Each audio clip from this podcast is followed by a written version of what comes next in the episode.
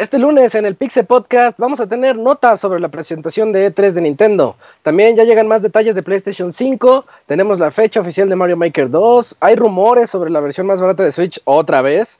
Eh, ya se revelan todos los juegos que vendrán en Castlevania Collection y el Genesis Mini sigue mostrando más y más juegos. También tendremos las reseñas de Katana Zero por parte de Eugene y de Days Gone por parte de Isaac. Todo esto y más en este Pixel Podcast número 377.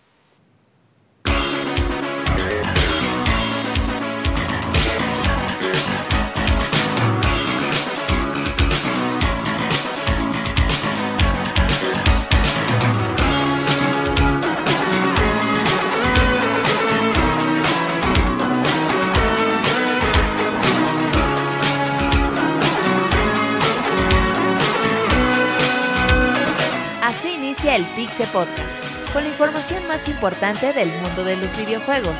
Quédense y diviértanse con nosotros.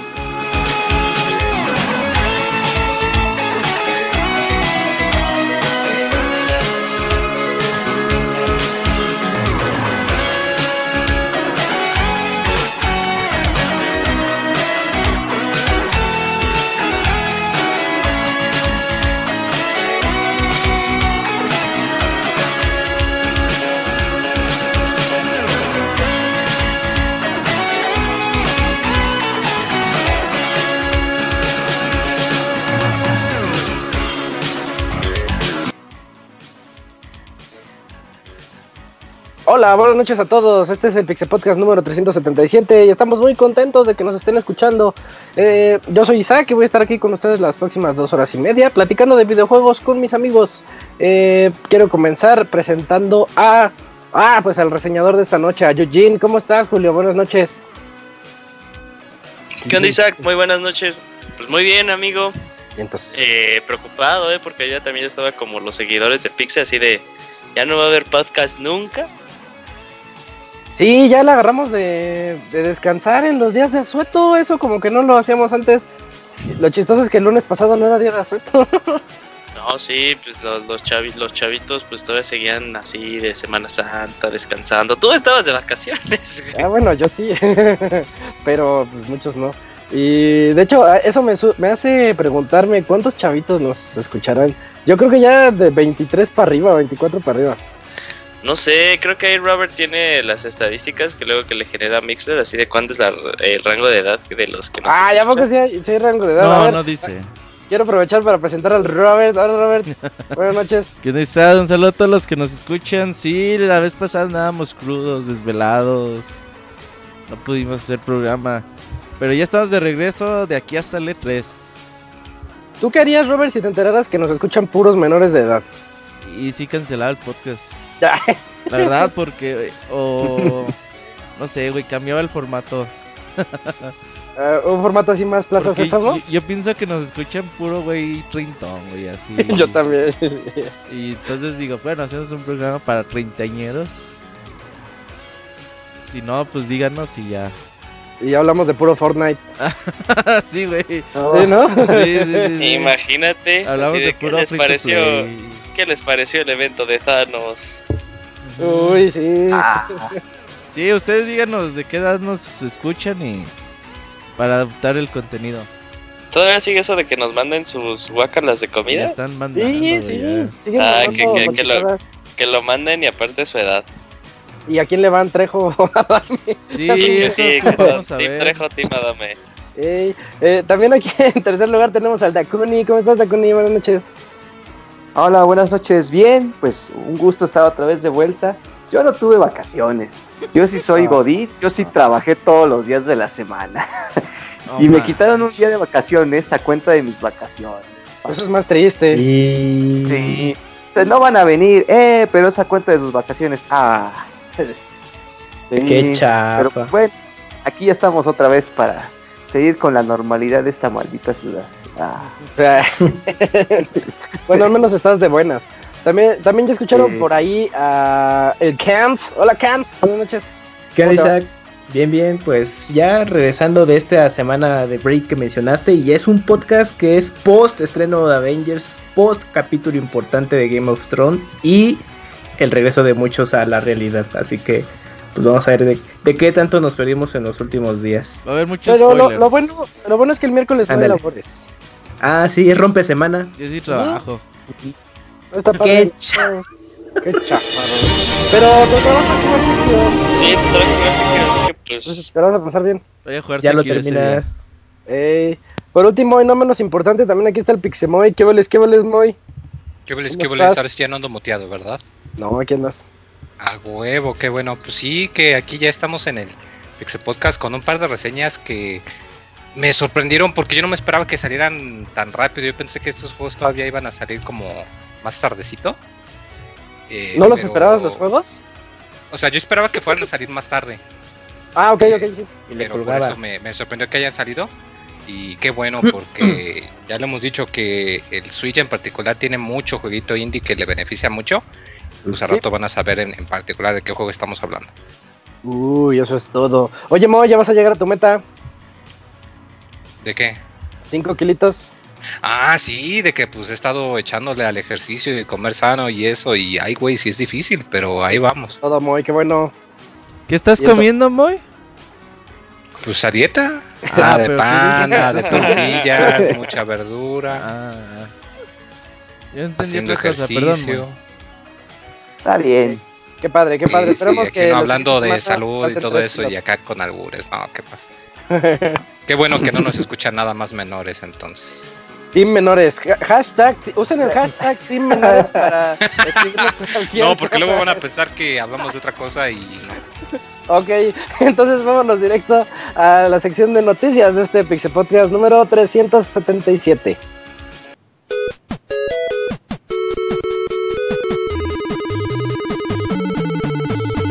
En Twitter para estar informado minuto a minuto y no perder detalle de todos los videojuegos.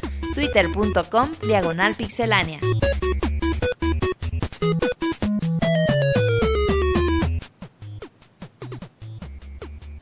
Antes de comenzar la sección de noticias, les recuerdo que nos pueden escribir a podcast.pixelania.com, en donde nos pueden decir todo lo que se les antoje. Y ahorita en esta temporada del Pixel Podcast, estamos recibiendo información de cuáles son las cochinadas que ustedes comen. Va en primer lugar el danonino con frijoles. Ese, ese sí, eso sí da asco. Pero nos siguen Todas dan mandando- asco, pero ese más. Pero va. ese en particular. Y también, se, se me olvidaba, eh, Robert propuso lo de... ¿Cómo era? Cyberpunk. Ah, Eh, sí, ¿cuál- que nos cuenten su... Lo que hagan tipo Cyberpunk o si ubican el meme, que tengan ahí en su casa o, Sí, como hacks. Ajá. Algún life hack. Así que abran una puerta con un hilo o yo qué sé. Que se Eh. bañen, güey, con pinche... Con el agua del vecino que está a tres cuadras, güey, una pendeja así, güey. O cuando ¿Se le ponen una, una bolsita con, con hoyos, ¿no? Para que se... Ah, esa sí la vi una vez. O los que hacen así que agarran la bolsita como que de las, eh, por ejemplo, lo, lo, lo que están echando son danonino y esas cosas que agarran la tapa y le hacen cuchara, eso es cyberpunk. Ay, te cae el cacho de frijol. Bueno. Ah, sí. no, guácala. Mejor, Yuyin, platícanos, ¿qué onda con Nintendo en la E E3? Ah, pues eh, ya Nintendo ya reveló cuáles van a ser sus planes fuera de su presentación de, de siempre. Eso ya está súper confirmado. Ya dijeron que va a haber, que van a seguir con sus mismas prácticas de los últimos años. Eh, pero el fin de semana vamos a tener unos eventitos muy interesantes. eh, otra vez Nintendo como que dándole un empuje a esto de, los torneos que manejan tanto de Splatoon como, como de Super Smash Bros.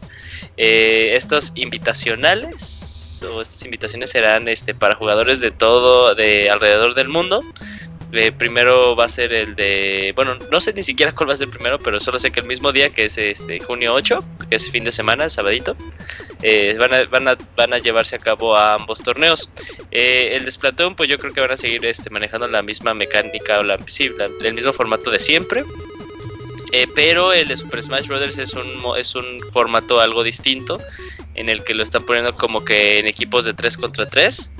Eh, entonces, pues ahí se van a poner eh, interesante y a ver a quiénes invitan y qué otros eh, jugadores de- del mundo pues van a, van a ir a eh, representar cada una de, los países. Estas cositas, pues bueno, esto- estas iniciativas por parte de Nintendo está padre, siempre pues da como que sea más más ameno el ratito, los que no tienen, tienen ganas de checarse estos torneos, porque luego los de se ponen muy padres, a los que no los han visto deberían de checarlos. Eh, y luego los formatos de, Super Smash, lo que ha implementado como estos torneos que han hecho en línea, que al final lo- los llevaban como al PAX, eh, East, creo que era, eh, que era así como de, con todos los ítems y con Final Smash y todas las cosas, pues también son divertidos, se, pasa, se pasa bien rápido el tiempo. Eh, y pues es algo de lo extra que va a tener Nintendo. Todavía no sabemos como qué juegos van a mostrar, pero nos podemos hacer una idea de, de- ya dado las notas que vamos a seguir dando a lo largo de la nochecita. Y ya. Isaac ya se durmió, güey. No, me, pasó, me Ah. pasó un Pixemoy. sí, eh, pero entonces no hay nada sobre la, la presentación, ¿verdad? O sea, va a ser igual que siempre. Sí, el, el- el martes a la ¿qué? Como es a las 9 de la mañana, no, 11 de la mañana, ¿no, Robert? Tempranito. Pues ya no está confirmado todavía, pero es la hora que ha tenido desde hace años y años. Lo más seguro que esa tendremos el día. Nada más que por ahí hubo una confusión en la semana que por ahí tradujeron del japonés al inglés de que Nintendo no va a tener una mayor participación en E3 este año. Y así de, oh, ya valió verga. Pero no, ya dijeron, no, pues vas a tener una participación igual que todos los años. Además de Ah, que, ok. pues, eh, bueno, estas, estas notas de, de los mensajes que dieron de su reunión de inversionistas que dicen, no, todavía tenemos un montón de juegos por anunciar y recordemos que pues hay juegos que están marcados para 2019 pero que no sabemos su fecha de salida, siendo rápido eh, Animal Crossing no sabemos nada, Luigi's Mansion 3 no sabemos nada y tampoco pues de Pokémon hemos sabido nada más. Metroid, Julio. No, lo pues sí, se acaban de, de poner puestos del Retro Studios para Metroid, yo creo que Metroid sale dentro de 5 años. Ah, pero yo, yo sería feliz nada más con el puro Trilogy anunciado. Ah, sí, sí, sí, Ya, Metroid ya. Trilogy. Si quieren que no hagan el 4, quiero el eh, ya Metroid Prime Trilogy ya como que pasó a ser el, el peor secreto guardado, como cuando lo fue eh, Mario plus Rabbids Kingdom Battle, que todos Ah, sabíamos que existía, pero Nintendo así de, ah, sí, déjalo en un año y en un año ya lo anunciamos. Los ya voy ya a pasó a ser ese. Los voy a no lo van a ver venir. Ajá. Ahora sí será una sorpresa el Pikmin. Una de esas, Pikmin 4. ¿Por bueno, cuál? bueno, sí. Sí podría ser. eh, cuatro. Pikmin 4. Ah, sí. A un logo ahí nada más y ya, ahí está. Porque sabes que el de Quiero 3DS más que puteado estaba, güey. Por el Gamepad. Pero se jugaba bien con Gamepad, ¿no? guácala, güey, neta. Estaba bien feo Mm. ese pinche feo. Pero es porque tú ni jugabas en 3DS, así que para tu mami. No, pero el juego estaba horrible, güey. Así que ocupamos un Pikmin de calidad y ocupamos los otros tres en Switch. Yo me acuerdo que Miyamoto en algún momento comentó, Pikmin 4 prácticamente ya lo tenían Ajá, Desarrollado, es el de ¿listo? 3DS. Eh, probablemente, ¿no? Y yo dije, ah, pues a lo mejor sal- todavía alcanza a salir a Wii U, pero pues ya no, es una de esas sorpresas. ¿Y qué creen? Sale mañana. carpetazo. Ajá. ¿Quién Ajá. sabe? Todo puede pasar. Todo puede pasar. ¿Y, ¿Y cómo van las finanzas, Julio? De... Ay, no, este, A ver, ya, ya pensé que nos había terminado en el script. de- Perdón, perdón, perdón, perdón, perdón. Bueno, rápido. Pues al Nintendo Switch le ha ido demasiado, demasiado bien. De hecho, eh, el Nintendo Switch ha venido 23% más que el año de su lanzamiento en el año 2018. Eh, gracias a todo esto se dice, es por Super Smash Bros. Ultimate, que ya también ese juego se ha transformado en el Super Smash más vendido de todos. Eh, acaba de, bueno, la, semana pasada también revelaron que superó ya, por, creo que por .2 millones a Super Smash Bros. Brawl, que era en ese entonces el más vendido de todos. Eh, los juegos, la venta de juegos de Switch está muy por arriba por el Wii. Ese sí es como que una estadística, pues, sí a tomar en cuenta. Si de por sí todos sabemos que el Wii fue una bestia eh, vendiendo.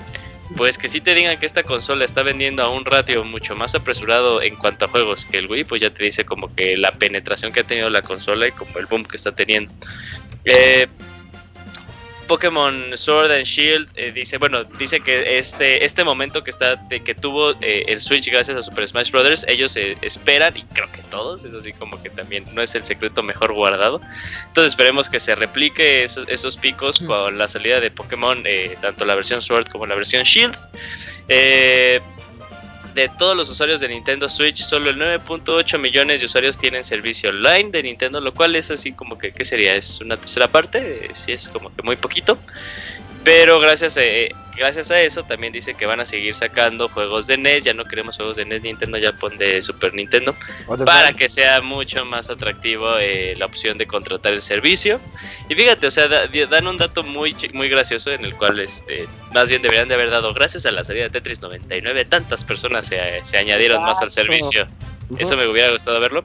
Porque uno de los datos que comparten es que Tetris 99 tiene 2. millones de jugadores. O sea, yo quiero creer que activos. Casi 3. Ajá, y recordemos que también pues están invitando, como en todos los juegos, estos, estos Battle Royale, pues se maneja también como eh, unos eventos que hacen que la gente regrese. Y eh, Tetris 99 pues también está teniendo estos como mini torneos. Eh, entonces, eh, y creo que eso es por región, entonces también se pone muy interesante y la gente regresa. Eh, comentaron de los planes que van a tener para que el Switch pueda llegar a, China. Eh, esto será con una colaboración con Tencent. pero por ahora dicen que todavía se va a tardar un poquito más que el Switch se vea en esa región. hablaron del juego de Mario Kart que va a salir para iOS, porque si lo vemos así en el calendario que lo habían propuesto, ya Mario Kart ya debería haber salido pero todavía no. Yo creo que eso ha pasado con. Bueno, yo no creo. Eso ha pasado con la mayoría de los juegos móviles de Nintendo. Dicen que va a salir en tal día. Pues, supuestamente habían dicho que tres juegos iban a salir para 2017 y nada más tuvimos uno. Eh, entonces no es nada nuevo, pero va a tener una beta y creo que la beta primero va a ser en Android. Eso es algo que, este, que, que no se puso.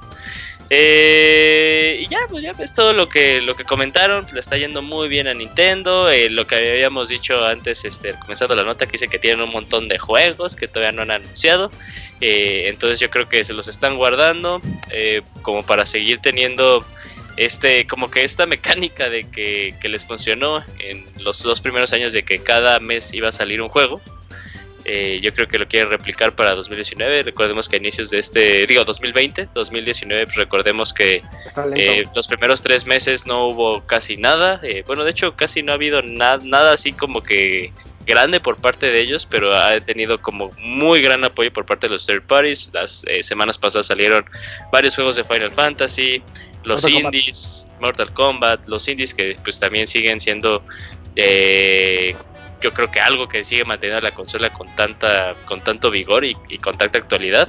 Pero pues yo creo yo creo que vamos a ver una segunda mitad del año totalmente diferente pues hasta donde pues allá en es junio sale ah, olvídelo. Se cancela todo. estoy comiendo olviden todo lo que dije. Es que me estoy comiendo una nota así que pues no merece la pena. La comentamos después. Bueno eh, ahorita nada más la duda, ¿cuál fue el último Mortal Kombat que salió para Nintendo? ¿En cubo? No, fue para el Wii. ¿Salió, en Wii? No Yo me había quedado con Armageddon, salió en cubo, ¿no? En GameCube, sí. A ver, vamos a checar. ¿Cuál salió en Wii según tú, Moy? Yo no recuerdo Mortal Kombat en Wii. Yo no recuerdo ninguno en Wii, Moy. Yo tampoco, ya de jugar bien Arma Mortal Kombat Armageddon salió para Wii también. Ah, sí. sí, una versión en el 2007 para Wii nada más. Entonces no, tampoco es tanto. una light. 12 años nomás. Eh, no pasa nada. Uh 2007 fue hace dos años. Bueno, pues ahí están las notas, las notas financieras de Nintendo. La verdad es un monstruo ahorita lo que estaba mostrando con Switch. Y, y ya. Eh, eh, como tenemos muchísimas notas, procedo a las mías. Yo les voy a platicar de, de que Sony, el, los, el mismísimo Sony dijo ya con los, los, primeros detalles sobre la PlayStation 5. El señor Mark Cerny, Mark Cerny, eh, que es el que se ha encargado de la arquitectura de PlayStation, eh, ya platicó con la revista, con el medio Wired y mencionó la siguiente información. Nos está diciendo que va a tener un procesador AMD Ryzen Ryzen de tercera generación con un custom, custom Navy. No sé qué sea un custom Navy. Y no, sé qué sea. Eh, porque dice que va a soportar el ray tracing. Y ray tracing tampoco se los manejo. ¿Tú no lo, no lo ubicas, Moy? No tengo la más mínima idea. No, ahí sí, ahí sí como que nos, nos sacó de onda porque no, no ubicamos bien que... Se lo O sea, vamos a eh, investigar. Le dice, háblales bonito, ¿no? Ajá. Pero Sí. bueno, esto, lo que indica esto es que a lo mejor se caliente mucho la consola por el AMD. AMD tiene fama de eso. La consola va a tener un disco duro de estado sólido que va a hacer que, bueno, de hecho, antes de antes del estado sólido, vámonos para atrás, va a ser retrocompatible con todos los juegos de Play 4. Va Ah, a soportar bueno. discos físicos y además el VR, si ustedes ya tienen su casquito. Y ahora sí, hablando del disco de estado sólido, va a reducir los tiempos de carga considerablemente para los juegos que sean retrocompatibles. Por ejemplo, Ah, pone sí. el, el- ejemplo de que en Spider-Man de 15 segundos que se tarda en cargar, lo va a hacer en Ujú. punto .8 segundos. Imagínense, qué belleza. Y la otra es que ya, bueno, esto lo junto con la siguiente nota, que ya anunciaron que el PlayStation no va a salir para en todo el 2019. De hecho, ya el rumor está indicando, creo que el mismo Sony dijo, los de. Sony ya dijeron que no va a salir en este, en este año fiscal, lo que significa que saldría hasta después de abril del 2020. Mm, Y ahora sí, los rumores dicen que va a salir a finales del 2020. Y yo creo que está bien. Yo creo que es buena fecha, ¿no? Que lo estén anunciando por ahí, que les guste. En el marco de la E3, así como en esas fechas, sa- sabemos que. Sony no va a estar oficialmente, pero pues, que, que la anuncien, que digan, pues, aquí está, ajá, aquí está nuestra Play 5, véanla, Etéreo. hace ray tracing y ya todos así, oh, no manches. Oh, eso es el ray tracing. Y ya Sí. le dicen, bueno, ¿y qué es? No, pues no tengo No, la pues- mínima idea. Es O sea, como- como cuando Sega hizo su Blast Processing. Es como el cloud del Xbox One. A ver, Ah, mira, sí, te tengo ya el dato de del, del Ah, ray tracing. tienes. Va, va, rífate, rífate. Ajá, dice, ray tracing es, es un algoritmo para síntesis de imágenes tridimensionales Ah, propuesto verga. inicialmente por Turner White en 1980, o sea que la tecnología Ajá. ya lleva rato y por lo que estoy viendo las GPU de las GTX 2080 ya usan esa tecnología, Ah, o sea que y estoy viendo imágenes todo parece ser este pues Renderizado eh, pues, 3D. como lo Render- dice- Ándale. renderiza una renderizado 3D más rápido, pues para la por esta nueva tecnología. Yo supongo que es eso. Eso, eso está padre porque ustedes lo verán, por ejemplo, cuando juegan juegos de Unreal Engine, que se va generando por capas, que se ven como de migajón y ya después se ve como que con texturitas y ya después se ven chidos Ajá, los personajes. Este, el- yo supongo por la definición que nos acabas de dar que el ray tracing va a hacer que todo eso se vea de un jalón, que no estés viendo así como Más que smooth, la- sí. las capitas Ah, sí. generándose. Entonces estás que, diciendo cierto- que el ray tracing es como los ogros, porque ambos tienen capas. ¡Ay, qué buena Tan, definición! tan, tan, Sí, tan, debería de tan, llamarle tan, tan. eh, código Shrek. Uf, estaría PlayStation chido. 5, Ajá. código Shrek. Se ve Que es el Moy que no sabe Shrek. nada de Avengers, pero te dice referencias de Shrek. A huevo. Pero quién no se sabe esa. Dice el Moy es que la vi apenas el domingo. Por el 5. Ajá. Y, y pues ahí está, nada más dicen que eh, también que Sony está invirtiendo 31 punto 31.1 mil millones de yenes para desarrollar esa consola. Entonces es un montón de dinero para desarrollarla. Y yo creo que ya le hace mucha falta, ¿eh? Porque cuando me mudo de mi computadora a jugar juegos de PlayStation 4, sí digo, oh, ya los empiezo a ver viejitos. Ya después de ver así como lo que te puede ofrecer una PC en estos días, sabemos que no va a ser el poder de una 2080 en la PlayStation 5, Ujú. pero a lo mejor una de, de una 1080 1070, 1060 sí te la está dando. Yo supongo. Lo bueno lo que que... acabas de decir. ¿Qué? Da- Dale, dale. No, no, dale, dale. Ahorita lo que acaba de decir Isaac, así de que ya ve los juegos viejitos, me hace recordar eh, en el team de, de The Division, Ajá, ¿qué nuestro, pasó? nuestro compañero Siris, pues ya le estuvo jugando y nos empieza a decir: Se ve bien cabrón el juego. ¿Y sí? Eh, y mientras jugamos, Robert y yo decimos: No, ma, o sea, Qué cuando lo jugamos, así de qué culero se ve el juego. O sea, No, decíamos, no se ve ve culero, como- pero se ve igual que el 1. Ajá, pero o Ah, sea, el no uno es se ve decente. Sí, se ve decente. En PC se ve bien, yo he visto las es comparaciones. que cuando los juegas, mejor. cuando los juegas en PC es cuando dices, Ah, yo, sí, yo, yo, yo los videos que he visto de Division 2, o sea, de los youtubers, que lo tienen en PC, sí digo, no mames, sí se ve bien cabrón en compu. ¿Sabes- ¿Sabes qué 4K. juego se, se nota mucho? Y es un juego como que bien simplón, el de Just Cause. Si juegas Órale. Just Cause en consola, lo ves normal, no, no, dices, está padre. Pero si lo juegas en PC, la verdad, se- tiene unos paisajes bien hermosos el juego. Y dices, pues como que es un juego medianón, ¿no? Just Cause, pero se ve muy padre. Y, bueno, lo de los, y- y lo de los tiempos de carga como que se fueron con el juego con el tiempo de carga más de la, en la media, ¿no? O sea, no se fueron ni a los espectros así de los más Sí, tardados. ya, ya quiero ver qué dicen de Prey. Prey se tarda como dos minutos en cargar. Eh, o sea, también, Verga. también regresando de Division, puta, de los tiempos de carga de Division también están bien, bien intensos. Pero está chido porque, bueno, o sea, por ejemplo, aquellos que cambien su computadora de, de disco normal a disco de estado sólido, la diferencia sí es Es mucho. de Lo- un minuto y media a 15 segundos. Qué Lo, cual hace que me preocupe, o sea, también con esto digo, no mames, ¿en cuánto va a estar? Ah, ¿De sí, porque Mira, los discos duros de un tera ya los andas consiguiendo en 1500 pesos. Pero es, es, es, o sea, para, para todo poder, para poder de almacenamiento es caro, o sea, no nos vamos así de nada más son 1500 por la... Pero, o sea, hoy en día, imagínate en un año, en un año y medio. O si eso va a estar más Sí, barato. eso lo- podría ser. Lo que refiero es que, por ejemplo, yo compré un disco de estado sólido hace 3 años de Ajá. 240 gigas y en 4 mil pesos, güey, así de... Sí, sí, sí. cuatro mil o sea, sí, pesos. sí baja. Y ahorita ya, ya empieza a ser más accesible este pedo, güey. Eso sí. Oye, Robert, ¿y no crees que como que se están esperando más bien? ¿A qué? Porque o sea, todo, todo apunta a que primero sale... Yo creo que Xbox este año Scarlet, lo conocemos. Bueno, mínimo lo conocemos en E3. Quién sabe si El logo. aplican el, el Xbox 360 que, que ya ves que 360, salió un año antes que el Play. y- Sí. Yo no creo. este año lo No, están- porque están nunca ha salido una consola dos. el mismo año, un año que la anuncian, ¿no? Sí. Sí, pues, Sí, Xbox One ah, y PlayStation 4, Sí, Nintendo Switch. Nintendo Switch. Sí, ya, ya, ya. antes sí era un año lo anunciaban y al siguiente año otra vez volvían. Eso pasaba en la, en la época del Play 3, del, del Wii, si hacían eso, lo anunciaban un año antes y hasta el otro, otro, otro E3 te, ya como que te decían un poquito más.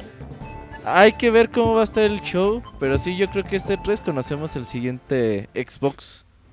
Sin duda. Y también va a ser lo mismo que retrocompatible. Eso ya se lo habías adelantado aquí. Con la Sí, arquitectura tan similar de PC que tienen las consolas hoy en día. Sin pedos, van a ser retrocompa- retrocompatibles. No piden ya retrocompatibilidad con Play 3 y Play 2 y... Porque eso ya Ah, está muy sería- cabrón ya. Pero Sí, eso 4 ya ya sería tiene- emulador, güey. Tiene todos los juegos de Play 3 prácticamente, solo me le Sí. falta la saga Metal Gear y Híjole, que sí, ¿eh? y Sí. Killzone, Exacto. pero el- todos los demás ahí están. Ujú. Mm, bueno, ahí ya ten- tendremos más rumores de sobre PlayStation 5 y Xbox en el futuro. Pues, Mientras, Me gustó que ¿Vale? dijeran, o sea, que dieran la información oficial. No, pero dicen que lo hicieron porque Se les iban para a que no se les para que no se les liqueara, sí, sí dijeron que, que ya había ahí por ahí un- una chismosa profesional. Pues igual ya ahí lo que pasaba es que ya empezaron a mandar los dev kits y pues sabían que alguien lo iba Mm, a de Dijeron, kits, pues, ¿Saben de Antes de eso, mejor, Mejor ya lo decimos decimos. nosotros. Ándale. Aunque bueno, hacer pinches juegos de PC no hay tanto pedo con los dead kits. Hablen una PC más o menos con estas especificaciones. Y ya. Ya después lo Y que subes tenga ray, ray tracing, Ujú. tracing y ya. Va, muchas capas. Yo pensaba que cuando nos estaba leyendo el Locuni así de... Fue un algoritmo creado por... Ya dije, donde el nombre sea Ray Tracing. Por Raimundo. Ah, por... Rey. Bueno, eh, Moy, mejor ahora cuéntanos qué es Persona 5 Royal. Sí, pues ya Atlus como tiene esta manía de que siempre saca su versión definitiva de su juego un par de años después de que sale. eh, pues ya por fin anunció que va a sacar una especie de como no secuela, pero sí, digamos que es una versión definitiva de Persona 5. Nada más que va a tener contenido extra, va a tener un periodo de tiempo adicional que tú puedes jugar. Eh, Va a tener un personaje adicional, va a tener áreas nuevas, o sea, es la, la versión buena, la versión chona. El detalle es que, bueno, eh, va a salir primero en Japón, eh, va a salir este año, el 31 de octubre, y acá en América va a salir hasta el 2020. Eh, lo cual, pues, se me hace algo chistoso porque uno pensaría que si es el mismo juego que el primero, pero que nada más tiene contenido adicional, yo quisiera pensar que la mayor parte de la traducción ya está hecha, entonces se me hace raro que tengan que esperar meses para Mucho la tiempo. diferencia de tiempo entre un lanzamiento y otro, no sé ahí cuál es la, la directiva de Sega. Digo, igual y me equivoco, igual y sí le pusieron un buen de, de texto y toda la cosa, pero se me hace raro porque también el normal salió primero en Japón y luego al año siguiente salió en América, entonces pues está medio raro eso. Pero pues al menos no es como antes de que se tardaban los años en llegar, al menos pues, sí, sí va a llegar rapidísimo. Unos mesecitos. Eh, nada más está anunciado para Play 4. Y es que le mejoraron las gráficas, muy. Eh, está- y fíjate que estaría vaciado. eh, de hecho, dijeron que va a tener este beneficio si lo juegas con PlayStation Pro y toda la Ah, cosa. Bro. Estaría vaciado que si sí se hace lo de lanzamiento de PlayStation 5, Ujú, que así como el Persona 5 normal salió en Play 3 y en Play 4, ujú. que este saliera en Play 4 y en Play 5. Uy, imagínate una edición Digo, especial Play Está un 5 de poquito persona. difícil, pero, pero estaría agradable. Eh, yo pues lo voy a tener que acabar comprando porque pues sí, porque quiero más. Pero Más que. si, si no lo han jugado, Más personas. Pues Aguántense igual a este. Quizás esperarse un poquito más, porque por lo mismo que es el juego base, pero tiene mucho más contenido extra, pues igual y ahí está la ventaja. Eh, no han dicho este si, que, o sea, que es, va a ser en específico, o si Dicen tú acabas que- el primer juego vas a poder eh, pasar tus archivos de salvado o algo, no han dicho nada de Dicen eso. que trae el tercer semestre. ¿Qué es eso, güey? Lo que pasa es que los juegos de Ah, persona sí. tú juegas en el año escolar, o sea, el- Ah. los juegos empiezan alrededor de abril y acaban en abril del año siguiente. Entonces, en el Persona 5, tú en realidad no juegas todo el año, en realidad el juego acaba algunos meses antes, diré cuándo para no spoilearles. Pero aquí, Uy, pues. ya con te eso me dicen spoileaste. que Vas a acabar el tercer semestre, o sea, aquí te dicen que en realidad va a haber como una especie de epílogo o de postgame, de cierta manera. Sí, dicen O que. sea, es, es más contenido semestre. para jugar, a final de cuentas. Ujú. Pues eso es todo lo que aprecio. El recurso. Pues Y, está y bueno, dicen que por eso. Especial de Persona 5, así que nos esperamos otro ratito más. No, tú nunca lo vas a 2020. acabar jugar. Claro que sí, Moy. Persona. Duran mucho, Robert. Tengo Persona mucho. 5 antes que tú, Moy. Y... Lo has, ah, lo has siquiera ju- instalado. Claro, ya lo borré. Como Kingdom Hearts 3. Ajá, sí, sí, sí. Sí, como yo. No, Este, es y que luego la se otra noticia-. Ah, es que como acabo de mencionar, eh, Persona 5 salió para Play 3 y Play 4, entonces la gente andaba diciendo, oye, pero ¿qué no el Switch puede correr juegos de la era del Play 3? Y hay unos rumores de un juego llamado P5S, ¿qué tal si van a sacar Persona 5 Ah, para el Switch? Sí, y acá la Smash. gente ya andaba eh, echándose su, su Pues, chaqueta mental y toda la cosa. Pero pues no, resulta que va a ser un juego tipo Muso. Eh, Muso, o sea, para los que no sepan, son los juegos de Dynasty Warriors, eh, Hyrule Warriors, Fire Emblem Warriors, todo eso. Dragon Quest Pues es lo que dijeron que van a sacar. Que en ese caso, eh, pues lo estaban trabajando con Koei Tecmo, que se vaya para Persona 5 Scramble, que va a salir para Play 4 y para Switch. Eh, pues la gente que quería jugar el, el- el juego bueno en Switch, pues se va a quedar con las ganas. ¿Y tú? Oye, Moy. ¿Tú qué sentiste a- al ver esa noticia? Pues sí me, me sentí decepcionado. Ah. Sí, estuvo feo, pero ¿eh? pues, no tanto, porque la verdad ese tipo de juegos en Japón venden muchísimo. Los a los japoneses les traba mucho juegos que, que se concentran más en el espectáculo que en mecánicas. Por eso los juegos de Warriors allá venden un chingo. Y son de las franquicias, es la franquicia que tiene más crossovers, porque tiene sus crossovers con Gundam, con Ah, Naruto, con One Piece, eh, con acá todo esto de la era feudal, eh, con Pokémon, eh, Ah, aquí está con el Hyrule, eh, con Legend of Zelda, con el Fire Emblem, o sea, es una saga que pues, allá les gusta mucho, ¿no? Juego de niño rata japonés. Ándale, juego de niña rata japonés. Son hack slash muy básicos, muy sencillos, se has jugado Y uno has repetitivos. todos, pero pues sí, están bien para perder tiempo unos 10, 20 minutos quizá, y como lo comento, para el espectáculo, lo cual pues sí, a favor del juego es que pues estéticamente el juego de Persona 5 es muy eh, muy impactante, tiene un estilo visual muy muy padre, muy bonito, entonces pues, este se comieron más jugo. Y pues va a salir en no, no han dicho, como lo digo, en, en Play 4 y en Switch, pero no han dicho ni para cuándo, ni en qué fecha. ni nada, Yo estoy. Eh, di- dicen. Dale, dale. no, dale tú, No, dale, dale, dale. Ah, está bien, está bien, está bien. Dicen que supuestamente cuando ya una franquicia llega a este tipo de juegos, a los estilo Dynasty Ah, sí. Warriors, es porque ya eres grande en Japón, ¿eh? Es- Ajá, por ahí dicen.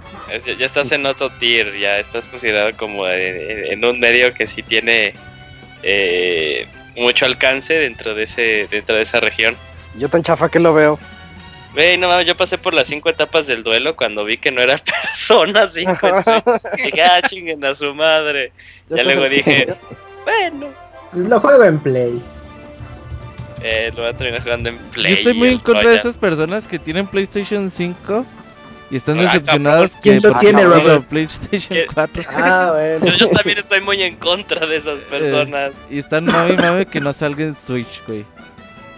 Oye, pero ¿por qué no lo juegas en Play 4? Porque lo quiero en Switch. Ah, Sí, es más pues práctico, va. es cómodo. Ah, es que por ejemplo, eh, en mi caso es porque pues, es, en los juegos. RPG pues, es más es más cómodo, o sea, como lo podría llevar en la hora de la comida, pues puedo jugar un rato ya y adelantarle, no tengo que estar en mi casa tal cual para poderle continuar. Nada, nada. Qué bueno que no salga en Switch. No, algún día va a a salir, no se apure. Eh, ese anuncio de 3, vas a ver, vas a ver. Ajá, vas a ver No, sí no. Pues el Pete está muerto, entonces pues va a tener que salir en Switch. Se muy tirando pedradas al mala Pues es la neta. Sí, no tenía nada que hacer. de mala onda, güey. Sí, bueno, en otras noticias, el, eh, Dakuni, cuéntanos sobre la fecha oficial de Super Mario Maker. Sí, ya tenemos fecha oficial para esta entrega del editor de, nive- de niveles de Nintendo y va a llegar el 28 de junio de este mismo año. Ya pues próximamente Nintendo estará haciendo promociones del juego.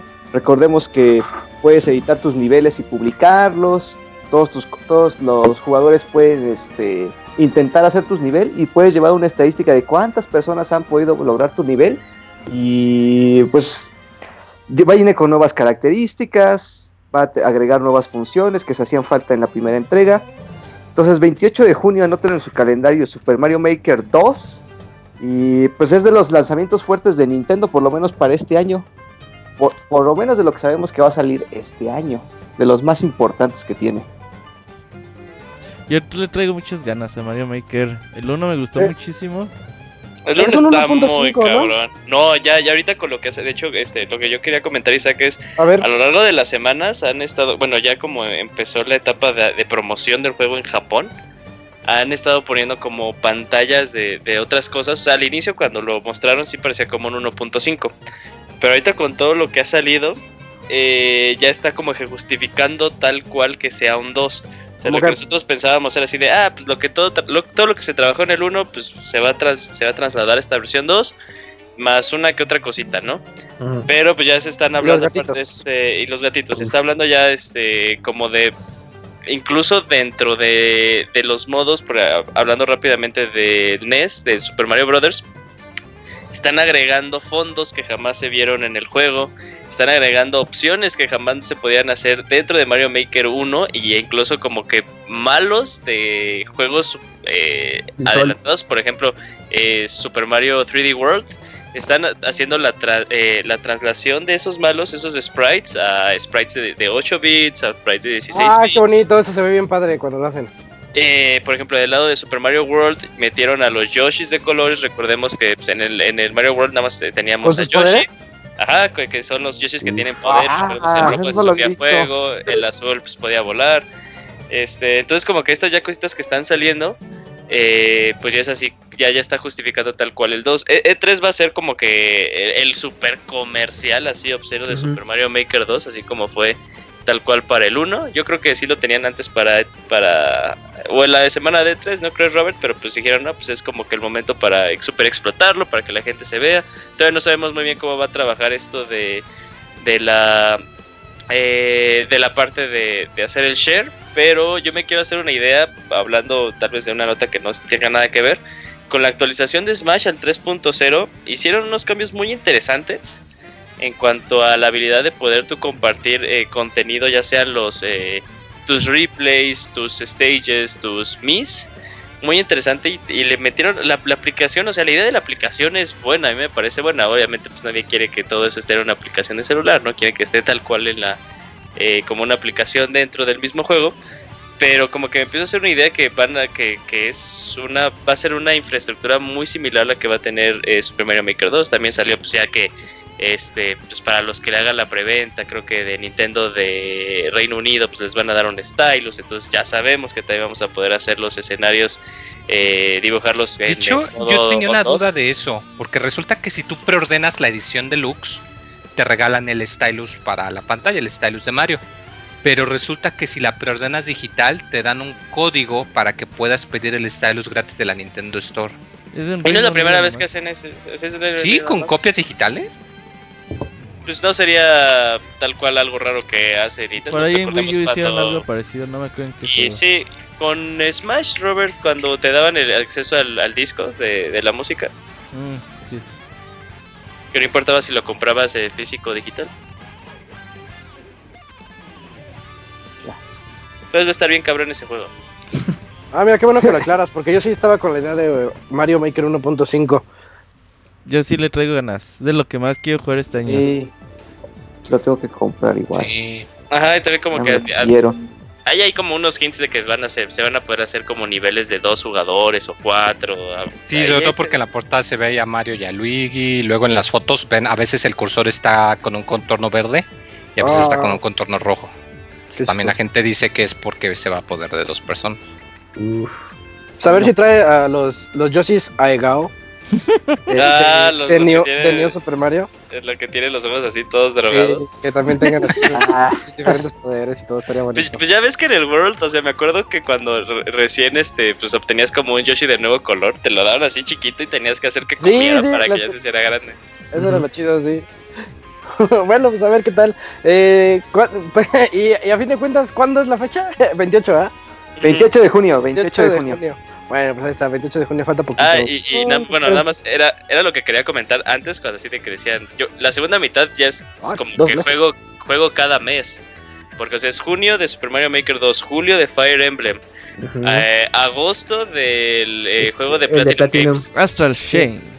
Astral, Chain. Y ya de agosto, ya ah. septiembre, octubre, noviembre, diciembre, que están, hay, hay juegos que no sabemos, o sea, alguno de esos va a caer, que van a Mansion, Ahí, ahí, tienen que estar Animal Crossing, Pokémon, finales de año. Una sorpresa. Sí, la segunda mitad del año va a estar así cargada de, juegos pesados por parte de Nintendo. Ojalá, porque han empezado muy lentos este año. Sí. Mm, Camps, vienen las Nintendo noticias, más noticias de ventas y finanzas de Nintendo. Así es, siguiendo con esta racha de noticias sobre Nintendo, pues recientemente comentó la compañía cuáles han sido sus juegos más vendidos para Switch y 3DS. Así que pues vamos rápidamente. Para Nintendo Switch, el primer lugar eh, lo lleva Mario Kart 8 Deluxe con 16.69 millones de unidades. En segundo lugar, Super Mario Odyssey con 14.44. Seguido de Super Smash Bros. Ultimate con 13.81. En cuarto lugar, Zelda Breath of the Wild con 12.77 millones. Eh, en quinto está Pokémon Let's Go, Pikachu e Eevee con 10.63 unidades. Splatoon 2 con 8.70. Seguido de Super Mario Party con 6.40 millones. En octavo lugar está New Super Mario Bros. U Deluxe con 3.31 millones. En noveno está One to Switch con 2.97 millones. Y Mario Tennis Aces con 2.64.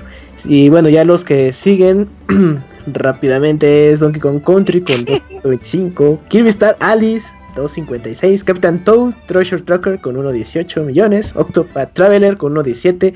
Yoshi's Crafted World con 1.11 millones. Y Nintendo Labo Variety Kit con 1.09 millones de unidades.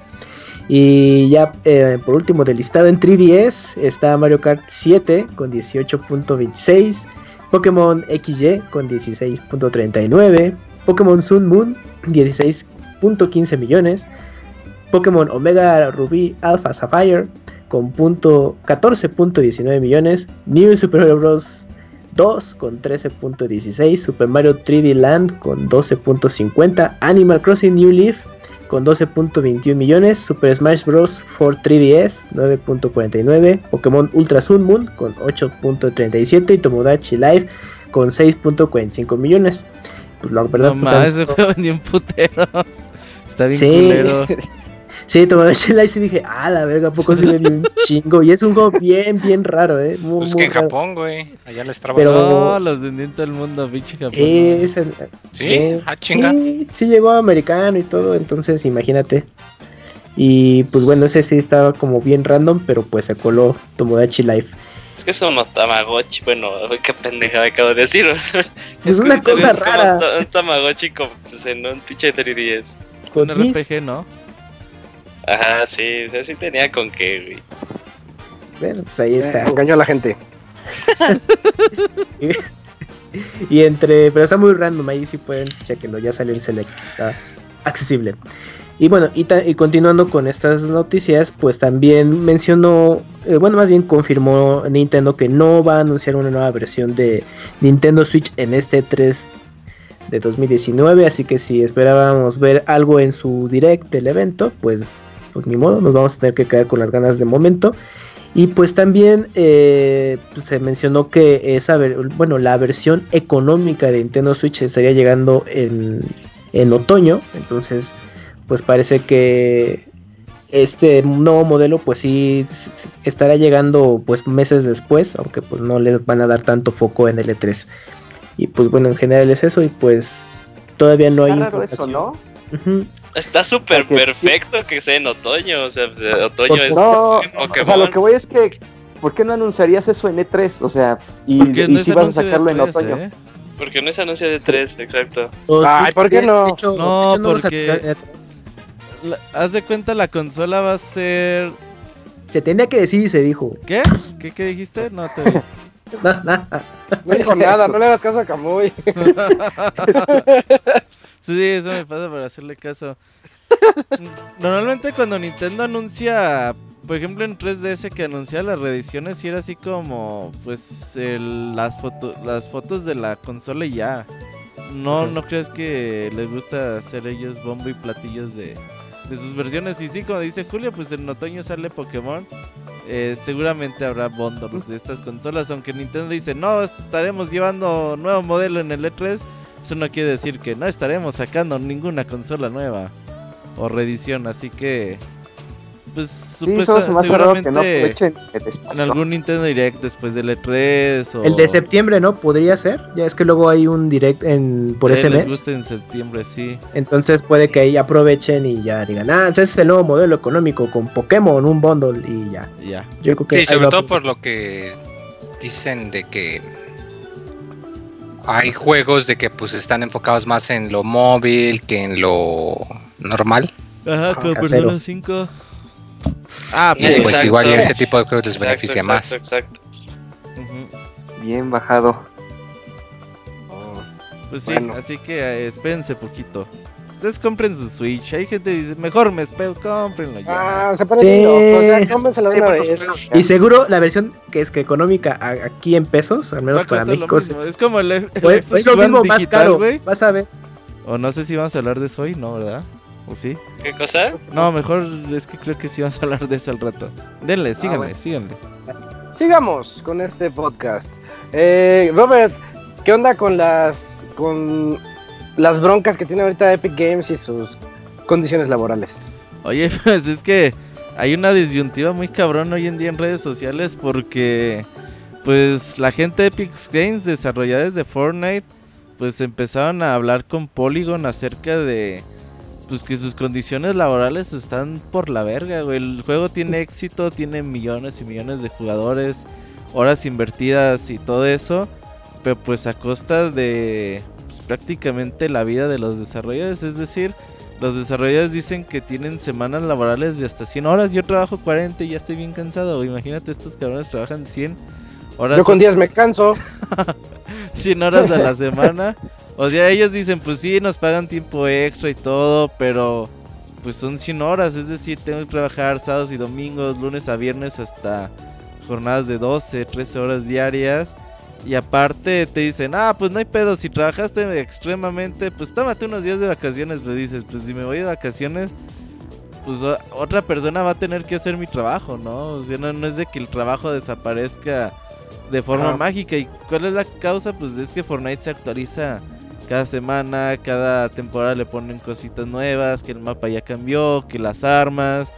O sea, Pero ellos no se han dado el lujo de decir, ah, pues... Pues ni pedo, luego lo arreglamos, ¿no, güey? Hay, un error, un bug, que cualquier desbalance, parche de inmediato, prueben. Y dicen que la cantidad de servicio, de, de trabajo que tienen, por ejemplo, los que tienen soporte a usuarios, los programadores y todo, pues dicen que está bien cabrón. Entonces, pues obviamente ellos alzan la voz, güey, de forma anónima a ver si pues, la compañía dice, ay, güey, pues cómo le hacemos para solventar eh, esto. Y por otro lado, ahí está la disyuntiva, es donde dices, pues somos o no somos. Eh, Apex Legends también, juego súper exitoso con eh, muchos jugadores eh, en línea que también llegó ahí a hacer mucho ruido. Pues ha tenido actualizaciones discretas. eh, el otro día este Zampela, eh, jefe de Respawn, dijo, pues sí, nosotros vamos a sacar eh, actualizaciones cada temporada. Entonces las respuestas eran, no mamen, pinches huevones, quieren matar su juego. Ah, es que son EA, no valen verga. y- o sea, güey, sea, pues cómo le hacemos, Nada les no? embona. O sea, Ándale. ¿Quieres un juego súper exitoso, actualizado y todo como Fortnite? Es que no es solamente hacer magia, no es como hacer una casa que dices, ah, pues esta casa ocupa 10.000 ladrillos y vamos a pagar un ladrillo sobre un ladrillo. No, pues es que en programación las cosas no funcionan como así. Por ejemplo, dices, esta casa de los 10.000 ladrillos, pues tengo un albañil que pone un día 100 y a lo mejor pago otro turno que ponga otro 100 y en la noche que otro güey ponga otro 100 y ahí la llevamos, ¿no? En programación no quiere decir que, ah, güey, pues va, güey, a las 8 horas tú te vas a tu casa y que otro güey te releve para que haga lo mismo que tú estás haciendo. No, pues eso no se puede hacer como tal. Porque la gente decía, pues contraten más gente y ya, no sean pendejos. Ahí está no la solución. Ajá, es Pero que no, no quieren soltar así. varo. Eh, la las cosas no funcionan así en el desarrollo de software. Entonces, ¿ustedes qué prefieren? ¿Juego super actualizado y al día como Fortnite a costa de la vida de los desarrolladores? ¿O un juego que se la lleve más Sí. relajado? Y, y luego están los güeyes que se quejan de las actualizaciones de los juegos. ¿Para qué me lo actualiza? Pero lo hubieran No, terminado. Qué, qué curioso que comentas lo de Apex Legends, porque de hecho hace un par de días salió no un reportaje así como el de Epic, pero sí como una especie de análisis de Apex, de que dice como que bajó, de hecho, su la, la cantidad de gente que lo streamea en, en Twitch, que bajó muchísimo, que bajó como 40% o algo así comparado cuando salió, y que les preguntaban y que decían, este, no, pues qué pasó, qué es lo que van a hacer, que es- no, pues es que nosotros podríamos tener tantas actualizaciones como Fortnite, pero decidimos no matar a nuestros trabajadores. Entonces nosotros por eso Apex Legends nada más lo actualizamos cuando hay que hacer algo importante. Entonces está como que ahí la otra cara de la moneda, de que como que pierden cierta cantidad, o sea, pierden pues que gente que lo juega Warzone por lo mismo de que no está actualizado cada semana como dices, pero pues acá no estás matando a tus trabajadores, entonces que es como precisamente la otra cara de la moneda en ese caso y con el Pues- mismo género de juego. Yo, yo creo que el éxito cuesta y si lo están haciendo, si lo están haciendo Ah. así, el éxito lo está demostrando. Pero lo malo de aquí es que no les están dando las condiciones adecuadas para, para ese Sí. trabajo tan demandante. O sea, ellos deberían de ser ahorita, no, no sé cuánto ganen, pero deberían de ganar el doble. No, pero es que independientemente de cuánto ganes, o sea, cuando estás hablando de que estás trabajando semanas de 100 horas, Sí, aunque te paguen 10 veces tu sueldo, llega el punto en el que literal hay gente que se muere por trabajar demasiado, güey. O sea, ahí ya estás hablando de que no es humano tener a alguien tantas horas ahí pegado, literalmente. O sea, 100 horas a la, a la semana, ¿cuánto es? Pues 16 son- horas al día, 5 horas, 7. No, pues con 10 al día. Estás hablando de que ca- trabajando Ah, no, 7 horas al día. Digo, Ajá. perdón, 7 días a la son semana. 14 horas diarias, güey. 14 horas diarias, güey. O sea, y asumiendo que te tomes una hora al día para comer, hacer del baño, moverte, lo que Y ya sea. nada más te acá para dormir. Estás ya, hablando güey. de que te quedan 24 más 10, 9 horas. No, está muy pinche grueso. güey. Sí, o sea, supongo que entras a las 8, o sea, sería a las... De 8 a y 10 de las la noche.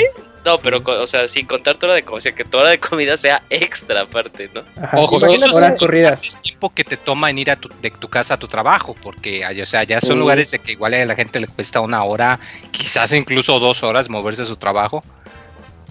O sea, No, pues ya se quedan a vivir ahí. Y lo reseñé en Los- Trópico tiene que 6. dar a- La gente se pues. pone triste si trabajan lejos. ¿no? Es verdad. Sí, no. Si se tan lejos se ponen tristes, ¿no? Imagínate que hicieran un- una noticia así de las horas laborales de México. No, pues todos No, bien tristes. Sí. Eh, que luego es muy triste, ¿eh? Cuando comparas las horas laborales de México con otros países. ¿Y cuánto gana, no? Ajá, y cuánto Ajá. ganas también, te pones bien pinche triste. Isaac es el menos indicado para decir eso. güey. Nada, y saques de esos que se ríen así de. mientras No, es que luego da risa, por ejemplo, cuando hacen un reportaje que de, y estos trabajadores los hicieron trabajar y firmaron su renuncia por adelantado, eso es ilegal, y acá, no, pues acá cualquier trabajo te hace lo mismo en México y nadie, No, aquí, Ajá, Aquí se noticia. regla casi casi. todo aquí mal. la, noticia diciendo, ah, cabrón, es ilegal. Ándale, que no es normal. Pues Bueno, eh, ahí está la ahí está tradición. la definitiva. Ahí será Sí. ya cuestión trabajar de Epic Games y de Respawn y todas estas compañías de software de buscar la forma de... Güey, pues ¿cómo le hacemos para equilibrar la balanza, no? O al menos de organizarse mejor, o sea, Sí, sí, hay... si hay estás mucho- teniendo que hacer tantas actualizaciones de manera tan frecuente, o sea, sí te creo que algunas son en parte de respuesta de lo que encuentra la comunidad y todo eso, pero si a cada rato tienes que andar reparando tus errores, pues hay algo te indica que te convendrá es mejor no, no hacer el error para No, son empezar. luego los, e- los Es que no eventos son de tantos errores. Los Sí, eventos los de Fortnite eventos. son cada dos meses. Cada dos meses hacen un evento nuevo. O sea, imagínate Pero la pues, carga de trabajo Pero el mantenimiento del juego en general. No, y todo, sí, pues, salen armas. Y es ahí. que Ajá. siempre sale algo nuevo en Es Fortnite que le meten, semana. sí, y- le meten cochecitos, burbujitas, armas con globos, armas con. O sea, Bailes. es un es un buen de contenido que le meten. Yo porque veo a mi hijo jugarlo y de repente a los dos meses ya le metieron un buen de madres y dije, ah, cabrón, ya es otro estos no juego. pierden el tiempo. Es que ya es un juego eh, que le meten muchas dinámicas y ya lo cambian por completo. Por ejemplo, apenas pusieron una actualización que el piso es lava, entonces todo el mapa se convierte Ay. en lava. Órale. Eh, Eso suena eso divertido por alguna razón. No, sigan trabajando así, no, no, no es cierto. Sí, negrenos. Entonces, es todo ese tipo de cosas pues cambia la dinámica. O sea, sí se tiene el trabajo, pero cada dos meses creo que es demasiado. sí, Sí, güey. Así que, pues también comprendan cuando las cosas no salen tan seguido. Sí, ahorita ya la gente, bueno, ya hablaré más de eso en la reseña de Days Gone, pero la gente está muy intensa con todos, Sí, con los sí. videojuegos últimamente. Con todo Eh, ya se ponen. Y con todo, ¿verdad? Sí. Mm, Moy, Moy, mejor cuéntanos sobre la presentación de E3 de Square Enix. Ah, pues sí, que Square Enix ya anunció que va a tener una, valga la redundancia, una presentación en L3. Eh, va a ser el día 10 de junio, va a ser de 6 a 8. Esto es en tiempo del eh, Pacífico, porque es dos horas menos. ¿Sí? ¿No? Más. Sí, bueno, Si es que las zonas horarias son difíciles, chavos. Eh, no han dicho qué van a anunciar, si va a haber algo nuevo, si han hecho algo de su disque proyecto de Avengers que no hemos oído nada en como dos o tres años, que ya hasta se me había olvidado hasta ayer. Así que pues quién sabe. Yo sí tengo curiosidad por saber qué van a anunciar, sobre todo porque no hay como que ahorita mucho... No, no hay algo así que la gente an- ande esperando como que con muchas Eh, La ganas. cosa que están haciendo con Platinum, ¿no? ¿Qué están haciendo con Ah, Platinum sí. Square? ¿No te acuerdas que la- el año pasado, o sea, dentro de su este, conferencia, al- fue el último juego que Ujú. era así de colaboración con Platinum? Creo que ni siquiera dijeron nombre. nada. Ah, sí, sí, sí, sí, sí, que no dijeron de qué era y algo de una torre, quién Sí, sabe nada, qué. mostraron un, un teaser. Sí, es, es decir, ándale, que anuncien eso. Probablemente van a sacar más información del Dragon Quest eh, 11 para Switch. Am, Octopath para PC ya va a haber salido para entonces, pero quizás mencionan algo de, de alguna secuela o qué sé yo, es posible. El juego de Square con Platinum, perdón, es Babylon's Fall. Al menos en Ándale, este-. Babylon's Fall. Tal vez algún nuevo proyecto de Yoko Taro, quién sabe. Sí, ya va siendo hora, ¿eh? Ahí van a decir, ay, estará muy Nier- bien. O a lo mejor hasta Tokyo Game. Show.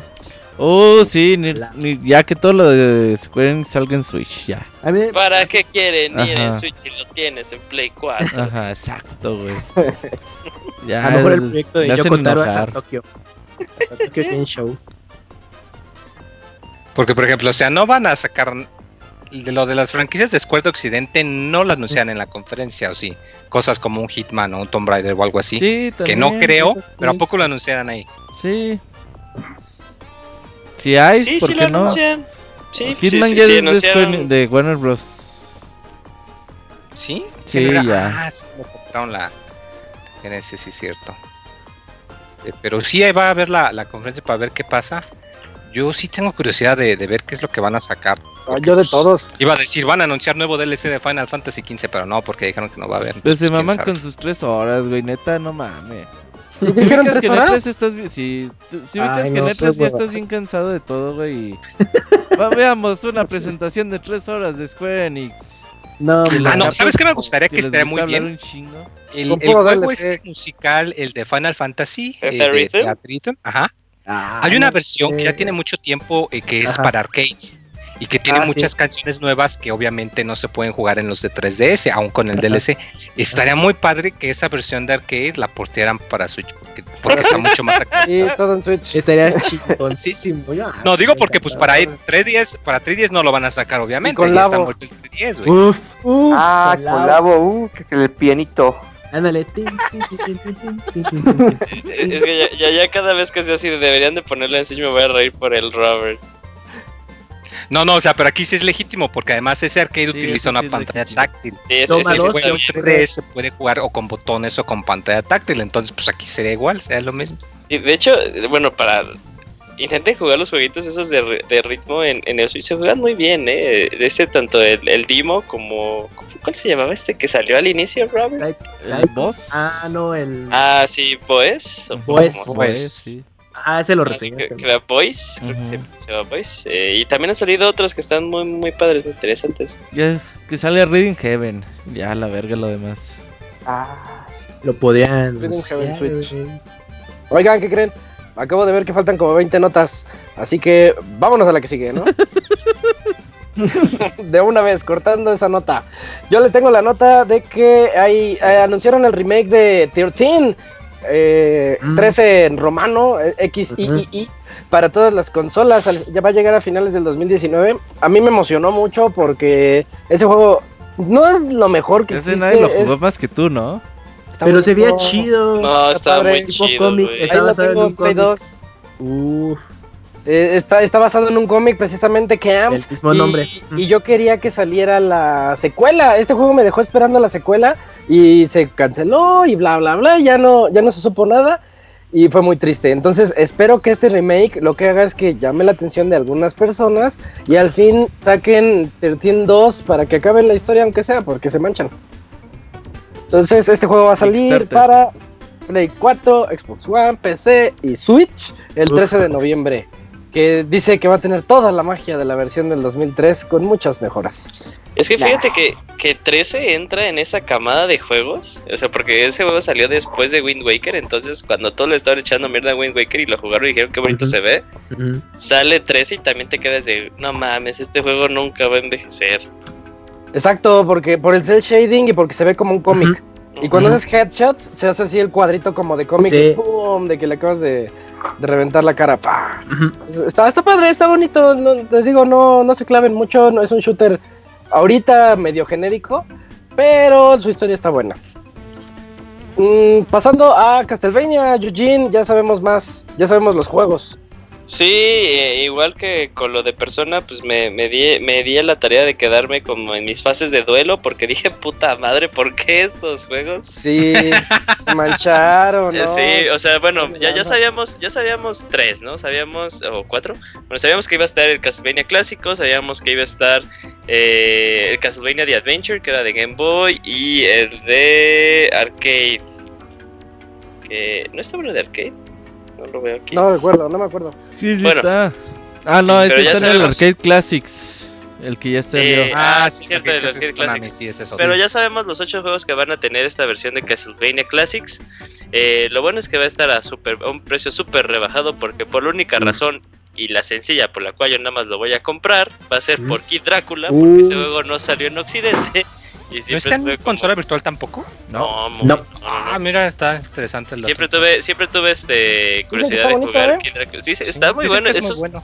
Esos juegos de Castlevania que salieron para Game Boy, la gente debería de haberlos jugado porque estaban buenos, estaban... Menos el primero. El primero El está primer- ¿Cuál es el, el primero? que Pero el segundo es muy bueno. El segundo de Game Boy es de los mejores. Simon ¿Dónde salía, dónde salía la, la Belmont? En, muy- en el Sí, primero en fue el tercero, ajá, también el tercero de Game Boy. Ese estaba muy bueno también. Pero o sea, se- son jueguitos, son plataformas, porque esos son más plataformeros como que arcade de los de este, que los clásicos por obvias razones de la, de la misma eh, del mismo Game Boy. Están padres, eh, pero aún así, eh, aún así hay juegos muy buenos que sí deberían de, este, de, de, de jugarlos. Tenemos Super Castlevania 4 y Castlevania Bloodlines. Castlevania Bloodlines es cuando ya no salen los Belmont, eh, que bueno, para los que no saben un poquito del, del, del lore de, de Castlevania, es- salen los... Estos, cabrón.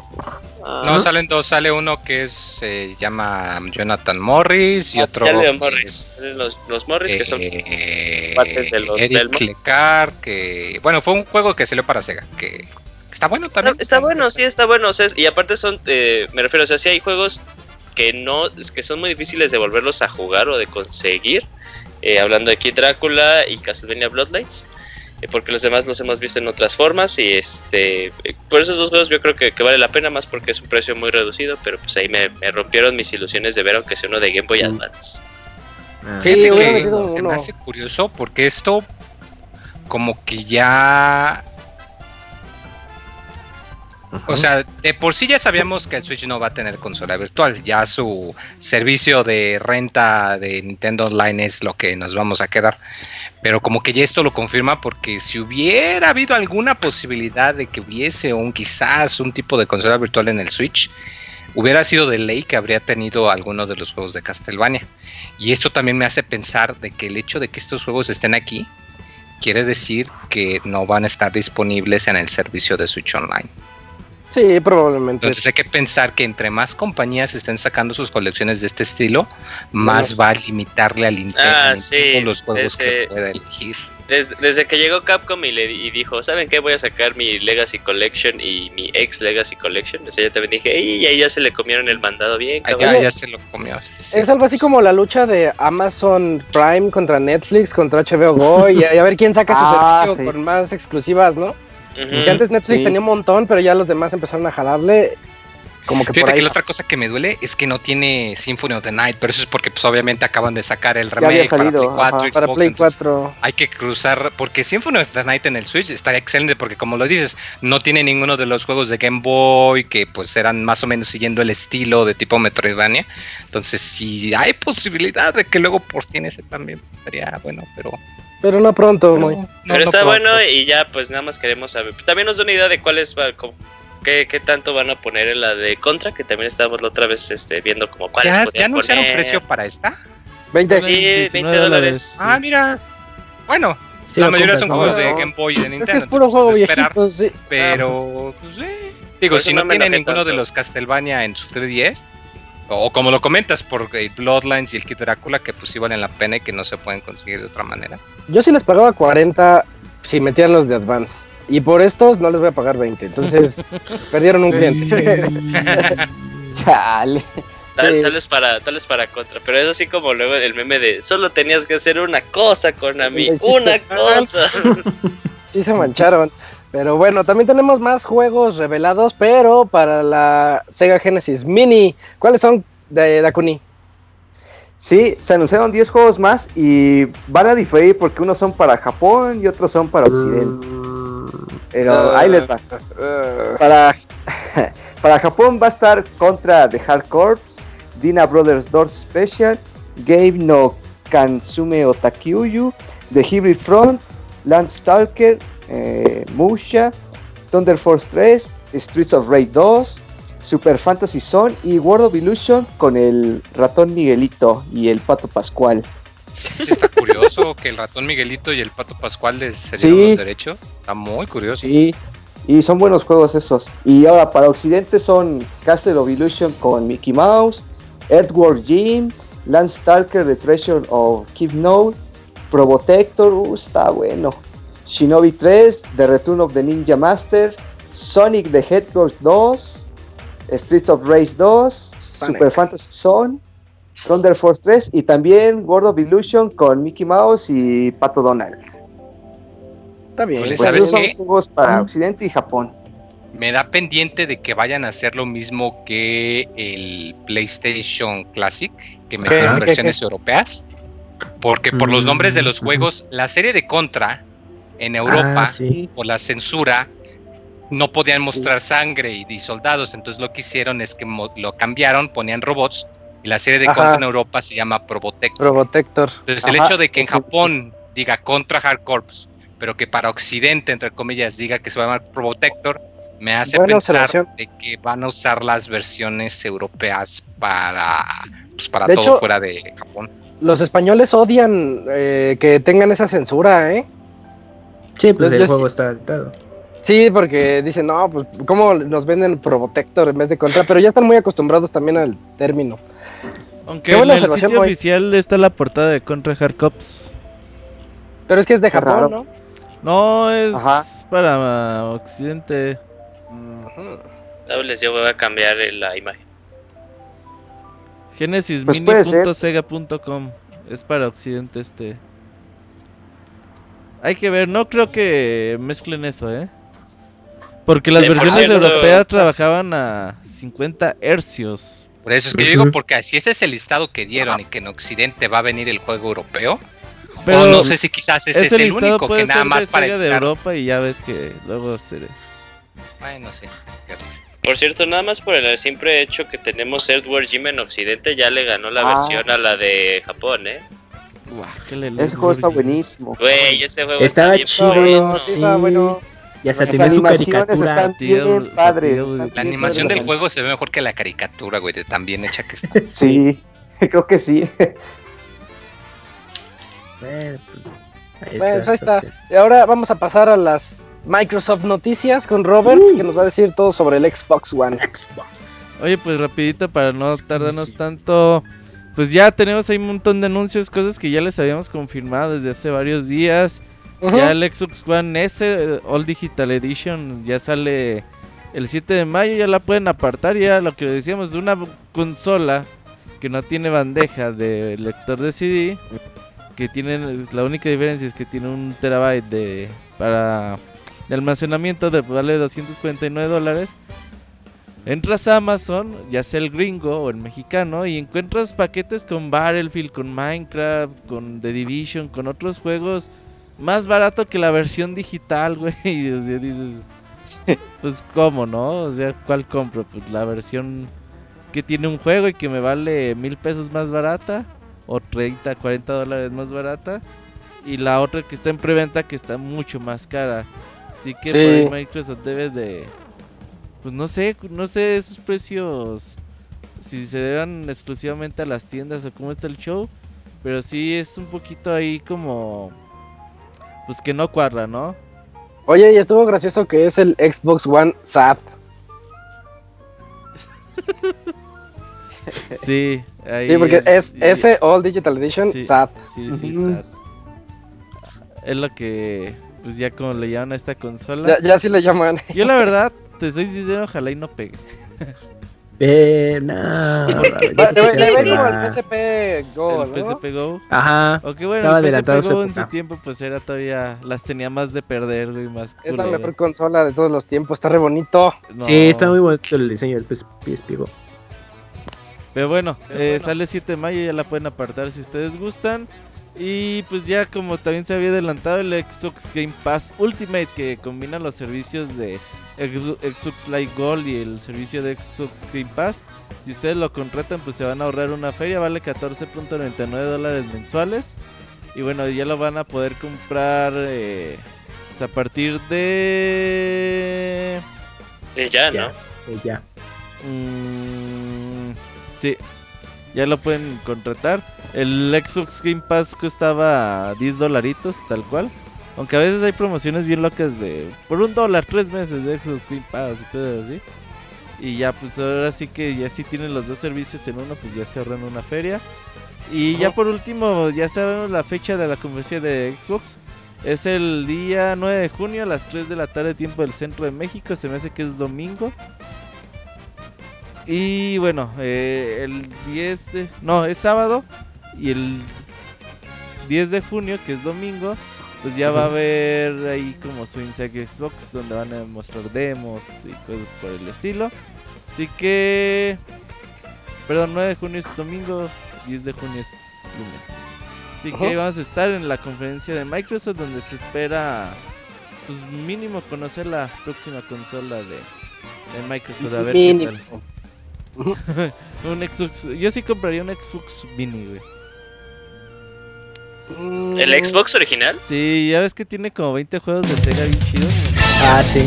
Panzer Dragoon, Eh, ya no Portal, me daría por, por Facebook uno, volver a jugar. Jet Set Radio. Sí, sí, es como un Dreamcast Ah, 2. el Xbox Battlefield original. 1 y 2. Oddworld, Moncho dice. Ajá, el Xbox. Oye, tengo ese de Oddworld, Isaac. Nuevo y sellado. Yo también lo tengo. Sí, ya eres millonario, Robert.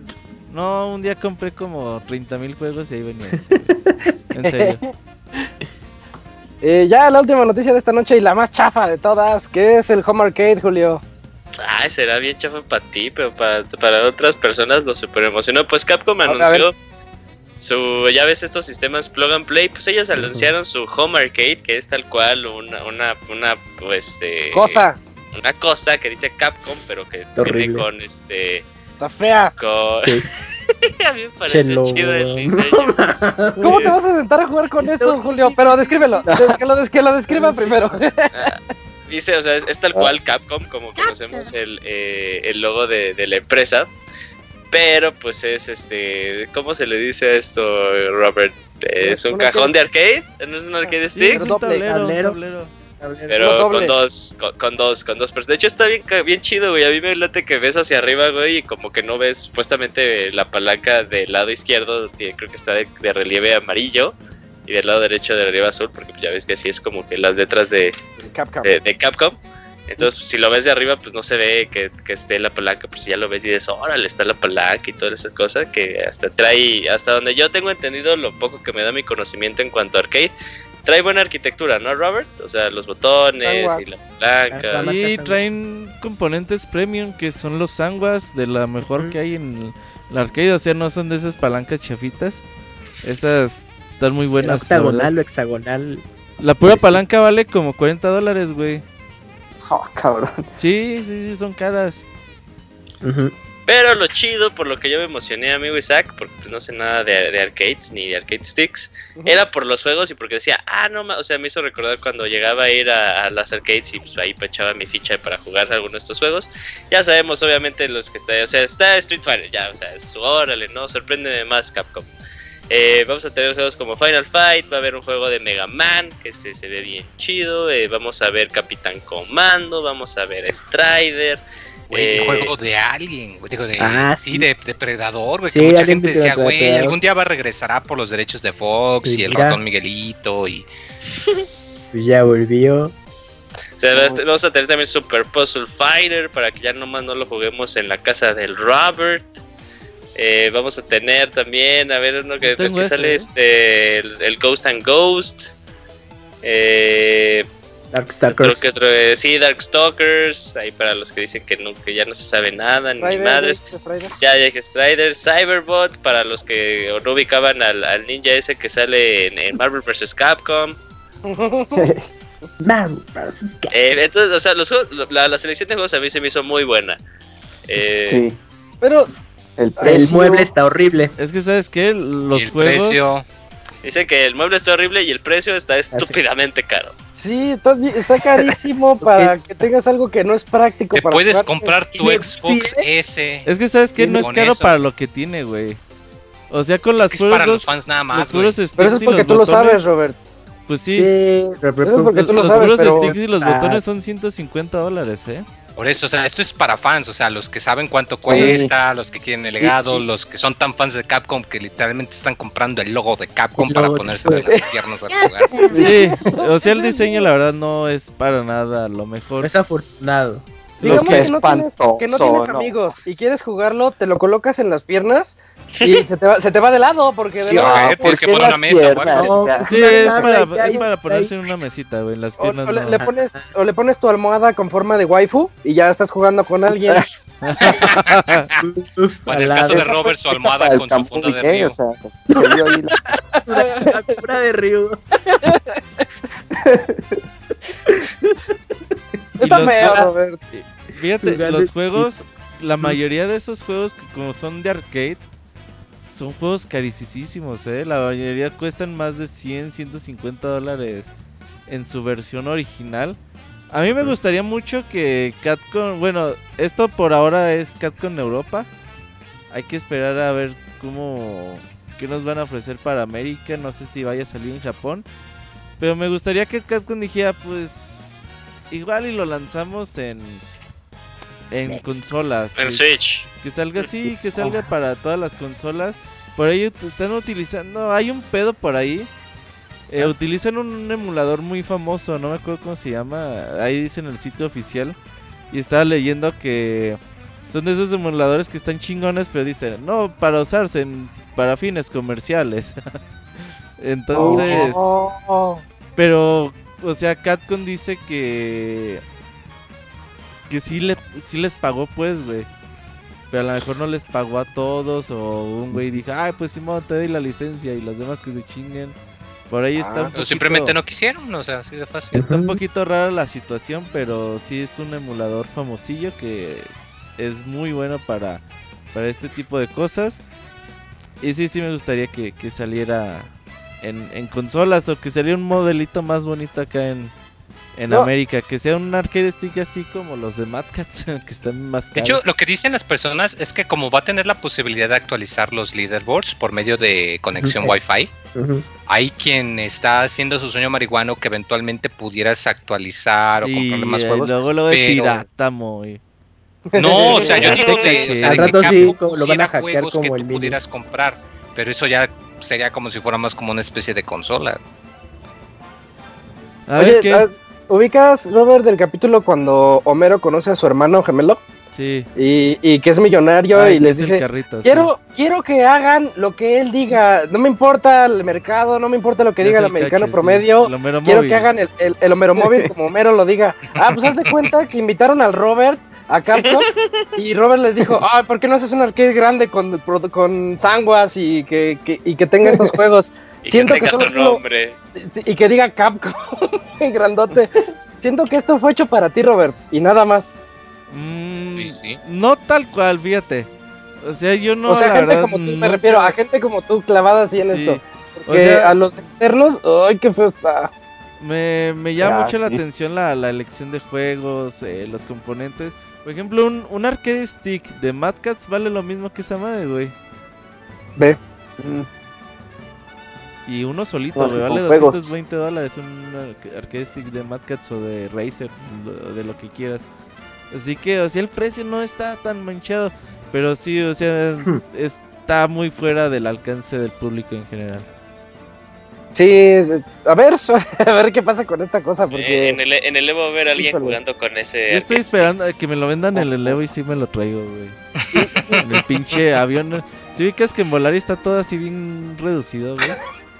Ahí me lo voy a traer, Te lo vas a llevar como carrillo Eh, en como- vertical, ahí, sí, para para no pagar el equipaje. Es mi equipaje de mano. A ver, Robert, el emulador este es el F FB Alpha. Sí, ese es mero. Ah, ok. Y sí, pues bueno, son los originales de Capcom CPS 1 y 2. Ajá. Y sale sí, 25 de octubre. Pues ahí está, muchachos. Para los que quieran ahí para, para luego presumirle a los amigos. Mira, mira, mira lo que me compré. Ah, no mames, está Ah. bien chido, juegan ya ¿Y 20. ¿Tiene Fortnite? No, ah, no, no. Ah, ya, hueva. acá. Ajá, ya. No lo verga. actualizan cada dos Es semanas. como Ah, cuando sí, jugaba no. con un amigo arcades Kino Fighters 97 y 98 y así. Siempre echaban la reta, güey, y me gasté como 20 mil pesos en Catcom vs SNK 3. O el 2, no, el 2, perdón. Y le dije, güey, tengo Catcom vs SNK 2 en mi casa original y vente a jugar. Ah, es que yo ya nomás juego Smash. Ay, qué fea Sentí historia. tan No, feo, no, eso sí, rompe el corazón. Sí, sentí muy feo, Sí, güey. eso está triste. Ya viste que el Robert paga. O sea, si se ubica- diría el Robert, si ubicas ese pedo de que pagas 20 mil pesos y tu crush te rompe el corazón. Sí, sí estuvo feo, güey, ese pedo. Me quedé Qué sin triste, reta, güey, güey. ya nomás jugaba modo arcade, güey. Gacho. Con ese pensamiento triste, yo creo que es buen momento para irnos al medio tiempo musical, porque nos esperan todavía dos reseñas muy buenas de Katana Zero por parte de Eugene y de Days Gone por parte de Isaac. En un ratito regresamos para ya platicar de esos juegos.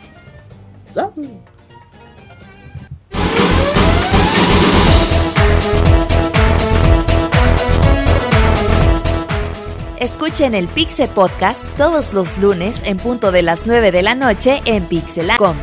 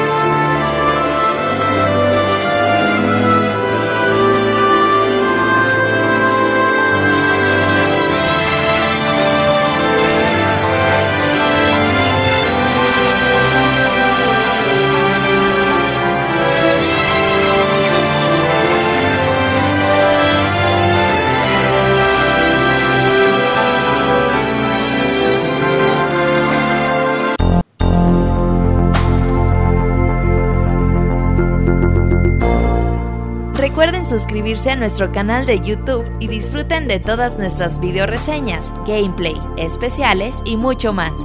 youtube.com diagonal pixelánea oficial.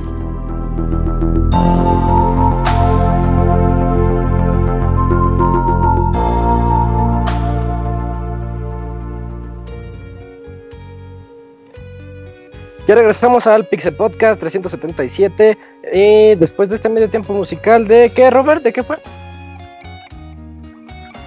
Ay, de ahí es, la verdad agarré lo primero que llegué, güey, porque no había agarrado Dije, no, yo creo que fue una en 10 segundos.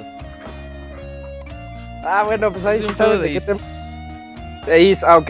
Le voy a decir Tales of Z nada más porque sí. No, no. Eh, no es de Z. Bueno, no importa. Eh, vamos a comenzar esta sección de reseñas con la se- reseña de Katana Zero por parte de Yujin que salió para Switch y PC. ¿Sí, Julio? Sí, sí, correcto. Soy Chip. Va, pues ya vas. Sale pues. Pues eh, hablemos un poquito de Katana, Ze- de, de Katana Zero. Un juego que eh, la verdad yo lo veía como, ah, es otro juego indie, se ve interesante. Pues vamos a, o sea, como que tenía una imagen, una, más bien, una perspectiva de lo que yo iba a jugar, pero terminé recibiendo un producto totalmente diferente que a la vez me sorprendió demasiado. Eh, de hecho, yo creo que lo que más, eh, lo que más va a caracterizar a Katana Zero es su historia, es totalmente su historia, es una historia que se ve envuelta totalmente en misterio.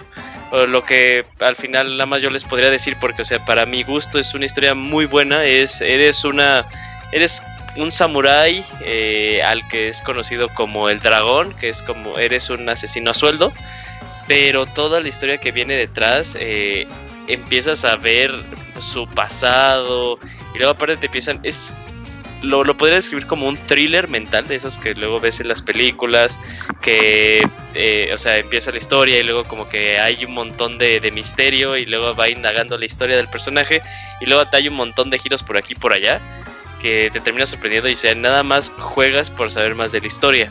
Entonces, eh, para mi muy personal opinión, este juego, la verdad, eh, el aspecto más importante es toda la historia que conlleva.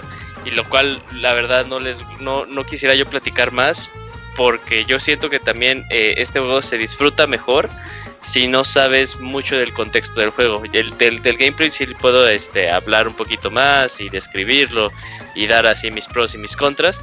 Pero de la historia prefiero no tocarla porque sí es muy buena.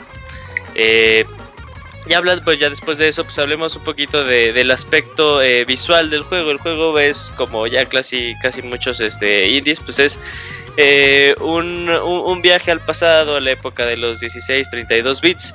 Eh, pero este juego me recordó también mucho a un aspecto que tenía Octopath Traveler con este famosísimo este, 2D HD. Porque si bien el juego cuando lo ves en pantallas o en, en algunos videos se ve como un juego de Super, un juego de Sega Genesis, hay unas partes en las que fusionan técnicas eh, que ves en los juegos de hoy en día, como el ray tracking. eh, que la verdad sí impresiona, o sea, sí, yo, yo luego veía y decía, wow, o sea, eh, este no es solo como que un juego más intentando evocar una época del pasado, sino sí está agregando eh, eh, técnicas o, o, cosas que obviamente no eh, la, la, tecnología no daba para esos tiempos.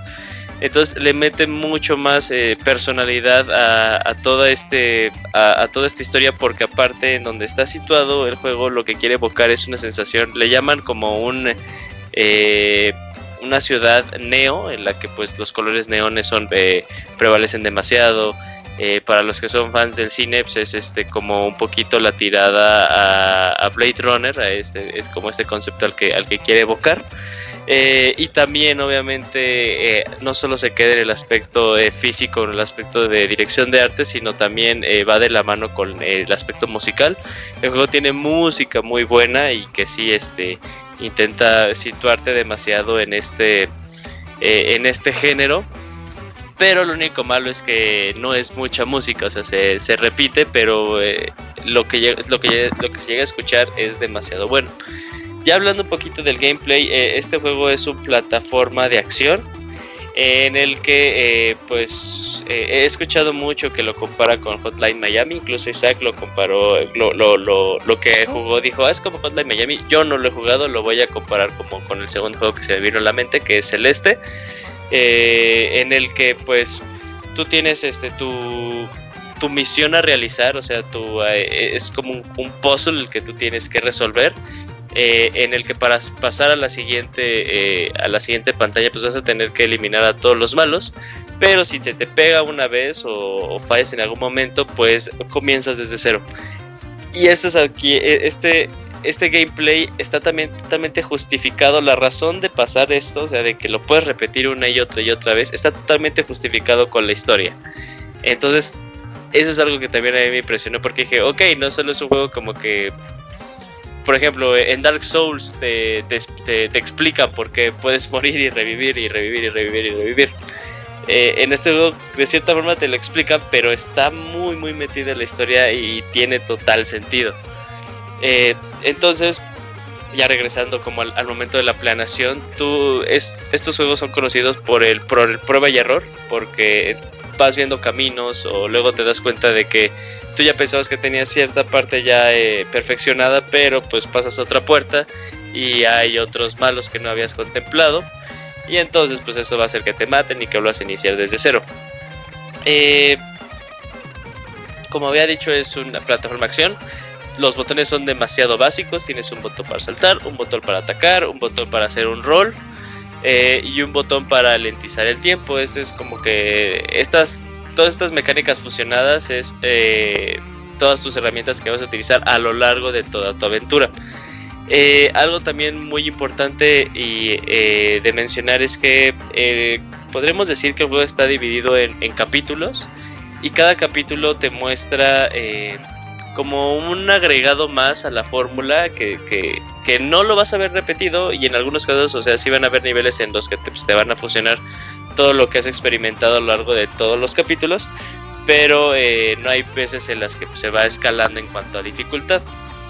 Eso es como que también algo eh, en pro y en contra, porque pues como que sí esperabas que la, que la dificultad fuera escalando y que fuera progresiva, pero a veces este como que sí da picos de dificultad y a veces regresa otra vez como que una planicie y luego vuelve a bajar, el, juego eh, llega a ser más sencillo, pero pues este como, como vuelvo a reiterar, la historia es lo que te lleva, lo que hace que sigas jugando pues este, pues este es como que de, ok, va, ok, lo entiendo, pero pues sigamos jugando, quiero saber más qué pasa con estos personajes, quiero saber más acerca de este mundo.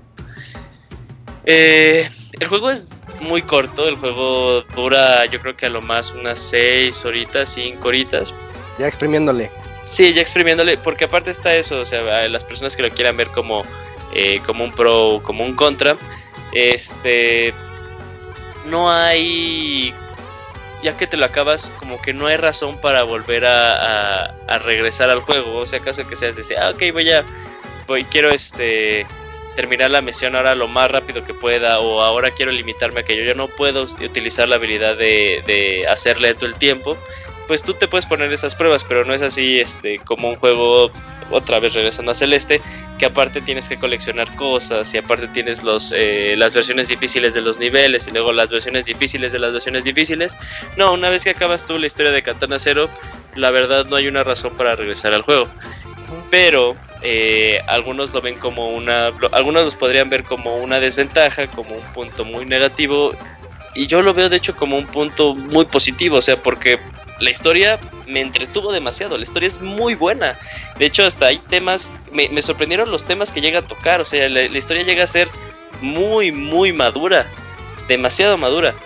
Eh, y luego aparte, pues, este, pues con un gameplay que sí es eh, divertido, llega a ser adictivo, este... Eh, entonces, pues yo creo que ese, es, esa experiencia que yo tuve, aunque por muy corta, para mi gusto estuvo justificado el, el precio que yo pagué por el juego. O sea, no, no buscaba como que un nuevo juego que, que, me, que me tuviera ahí regresando, regresando, regresando, sino la experiencia que yo tuve para mí fue muy completa eh, y demasiado recomendable. El juego sí siento que es este uno de los mejores juegos indies que yo he jugado en la consola. Yo lo jugué en Nintendo Switch, pero siento que es, una, es, es un juego muy bueno, así es eh, digno para, para recomendar. Eh, digno para hablar, o sea, y, a mí me gustaría que alguien más pudiera jugar la historia porque es muy bueno. O sea, de hecho, luego estaba pues, eh, ahí en una eh, la party del PlayStation 4 y se hacía como que mis reacciones eran de no puedo creer que haya pasado esto. O sea, luego como que. Eh, o sea, tal cual, la historia es muy buena. O sea, yo creo que este juego es llevado totalmente por su historia. O sea, me gustaría hablar más de la historia, pero, o sea, a mí me sorprendió tanto que dije, no, no puedo tocar la historia en ningún punto de la reseña. Sí, claro. porque sí, esta, esta historia a mí me gustaría que la gente la experimentara así totalmente con los ojos vendados eh, y que se diera cuenta, o sea, de esos giros que tiene, esas sorpresas que te tiene, esos, esos pues, aumentos de tono, pero totalmente justificados. dije, wow, no, o sea, sí está, o sea, sí aplaudo tal, cual lo que hicieron con el script. Eh, el gameplay es demasiado sólido, los controles se sienten muy bien para hacer este un juego de plataforma. Eh, ya nada para, para pues, que se hable de un juego como sabes que necesita más tiempo de explicación.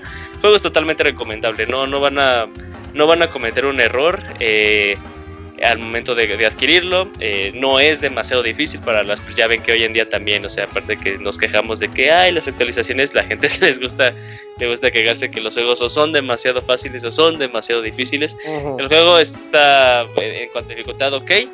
Eh, tal vez esto sí para, para mencionar tiene varias opciones de customización del juego, o sea, porque luego los efectos visuales eh, para algunas personas sí los puede molestar. De hecho, es como lo primerito que, que, te sale cuando arrancas el juego, así de este juego cuenta con algunos este con algunos visuales que pueden alterar a algunas personas o les pueden causar algún tipo de convulsión. Entonces, pues, este, pues, sean discretos con, con estos movimientos. Te puedes meter a las opciones, puedes bajar eh, todas estas cosas, estos, eh, estas luces brillantes. Si, si, si te incomodan o incluso la cámara cuando llegas a hacer un ataque se, se, mueve mucho, se sacude mucho, también puedes apagar eso si es que no te gusta. Entonces, pues este, pues sí, van, creo que el juego cuesta como unos 200 pesos, Robert, creo que habías visto. Y sí, la verdad sí están bien invertidos el juego. Y si, si les gustan los juegos muy arcade, este juego también te va a encantar. o sea, por lo corto que es y para lo que vas, está muy bueno. Sí, totalmente de acuerdo con la reseña de Eugene. Nada, más yo le agrego lo de Hotline Miami. Es, es literalmente un Hotline Miami en dos dimensiones. Bueno, es que la vista de Hotline Miami es de arriba hacia abajo y este es como lateral. Entonces es, lo mismo, entras a cuartos, ves cómo los matas, te matan, entonces vuelves a empezar a ver cómo los puedes matar. Pero la mecánica es bien dinámica. Está, está bien ágil el ninja este que tú utilizas y, y está bien padre. Y en términos de historia, a, mí ahorita que ahorita que no, no la puedes contar, yo puedo yo lo recuerdo mucho un juego que se llama Lone Survivor, no sé si alguien lo jugó. No, no. Me suena es también de, 2D, ¿no? Silent Hill en 2D y que también tiene una historia que no puedes contar porque tienes que vivirla y me recuerda, no sé, me recuerda a ese a ese título. Échale un ojo también a Lone Survivor si pueden. Eh, pero, pero sí, Eugene, todo lo que dices, totalmente de acuerdo. Sí, ya, si siento esta chance de, jugarlo. Sí, ya. Es que verdad que sí la historia está bien chingona. es que la historia está muy buena. Voy. voy después de la limosina. Oh, como, como tres misiones, como tres misiones después. Luego se pone bien intensa esa cosa. Se pone, dirían los, los chavos de hoy, se pone bien meta el juego. Es que, es que se pone bien padre. es tremendo. Ahí está, la, calificación del juego es tremendo.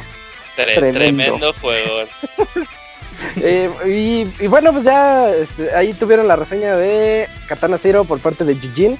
Jueguenlo, está padre y barato. Eso es lo también, también es importante eso. Yo les traigo hoy, esta noche, la reseña de Days Gone, ese juego que salió el viernes, el viernes anterior, que es el viernes 26 que está causando, yo diría que sí está causando algo de polémica porque es el juego que en un inicio nadie, bueno, en un inicio esperábamos mucho de él porque el primer tráiler está espectacular. Es cuando entra a una casa y llega la horda de zombies y huye y todos así decimos, ¿qué anda? Se ve bien loco. Y después nos dijeron es que es de mundo abierto y tienes que andar este como que en modo survival y crafteando cosas. Y luego los siguientes trailers como que no nos no nos llamaban tanto la atención y después Sony le metió una cantidad increíble de dinero para la publicidad y ahorita como que te generó así de que, oh, es que sí se ve bueno, la verdad. Después de todos estos altos y bajos, pues ya llegó. Ya llegó Days Gone a nosotros. Es desarrollado por... Mm, ah, no, no, recuerdo el nombre, pero... Sony Blend, los que hicieron Uncharted de PS Vita. Sí, es, esos meros. Eh, Blend Studios, son los que hicieron Uncharted de Vita y también la saga Sipon Filter. Entonces, aquí es donde yo les digo, pues tampoco se aloquen porque eh, el, desarrollador es como que medio... Es de esos medianones, no, se, no crean que es un triple A de Sony, pues no, pero vamos a llegar a eso. nosotros dentro de la historia utilizamos a Deacon St. John, que es un, un motociclista de estos así todos rudos, con, con su chaleco y sus tatuajes y todo de mezclilla. Y bueno, comienza la historia, así comienza el juego, en donde él nada más quiere ayudar a su novia porque su novia fue herida y se dan cuenta que hay una especie de ataque, pues ya nosotros lo hemos visto en, en todas en Last of Us, se me ocurre Guerra Mundial Z, o sea, toda la historia zombie que digas, ese clásico inicio en donde todo el mundo está corriendo y es un caos y no sabes ni qué está pasando, pues así empieza esto, ¿no? En ese caos. Pero su, chica está herida, entonces se da cuenta que hay unos helicópteros eh, llevándose a la gente en una azotea y pues hace lo que puede para subirla y ahí es donde pues amenazando de muerte a, uno de los encargados le dice, no, pues te la llevas porque te la llevas, porque si no, no me va a vivir un día más. Dice, bueno, tengo espacio para dos y se da cuenta que su amigo de toda la vida que se llama Boozer, otro motociclista así, todo tatuado y todo rudo, este, pues fue gravemente herido de una pierna y él le dice a, Sara, a su chica, le dice, ¿sabes qué? Me, me, tengo que quedar con Boozer porque él no va a sobrevivir un día más aquí. Entonces, este, se queda, se queda, se quedan los dos. Ya le puse ahí Bros Before House se quedan los dos siendo este, los mejores amigos contra un mundo de zombies y el helicóptero se va. Y así comienza el juego. De hecho, pues después de más de 700 días de haberse despedido, o sea, el juego te dice 700 días Days Gone, 700 Days Gone, algo así. Eh, eh, ya es cuando Deacon se encuentra pues luchando el día, día a día para esa sobrevivir y pues te das cuenta que la ciudad ya está destruida, hay muchas hordas así en, en todos lados, muchas hordas de zombies y los otros sobrevivientes, como en toda historia postapocalíptica, pues no son amistosos, son así como que todo mundo quiere sus intereses propios. Y pues así comienza, así comienza Days Gone cuando ya nos da chance de, de poder entrar a este mundo abierto en tercera persona. Como ya lo dije varias veces, eh, se basa mucho en la supervivencia y en la escasez de recursos.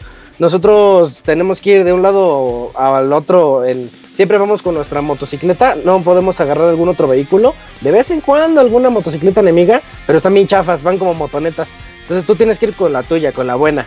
Y para acabarla necesita gasolina y mantenimiento. No puedes estarla chocando en todos lados porque si se te rompe y es una bronca andarla reparando. Conseguir las partes mecánicas para poderla reparar y además llenarla de gasolina. Y, pues eso es lo que se puede hacer tedioso tiene, yo diría que este juego tienes que agarrarle, agarrarle la onda rápido. Porque si no te das cuenta de eso y empiezas a, te empieza a pasar como, a Robert en, Red Dead Redemption, que tuvo que. se, te murió el caballo, ¿no, Robert? Algo así. Y tuviste que ir caminando a un pueblo. tuve que dar tres tiros al caballo, güey. Se cayó, güey. Se... Saltamos de un pinche como cerrito y ya no se levantó, güey. Pero de ahí te fuiste a un pueblo caminando. y es, sí, un le tres tiros y ya. Tuve que correr como media hora, güey. Sí, pues eh, eso puede pasar aquí si no te pones atención a tu gasolina.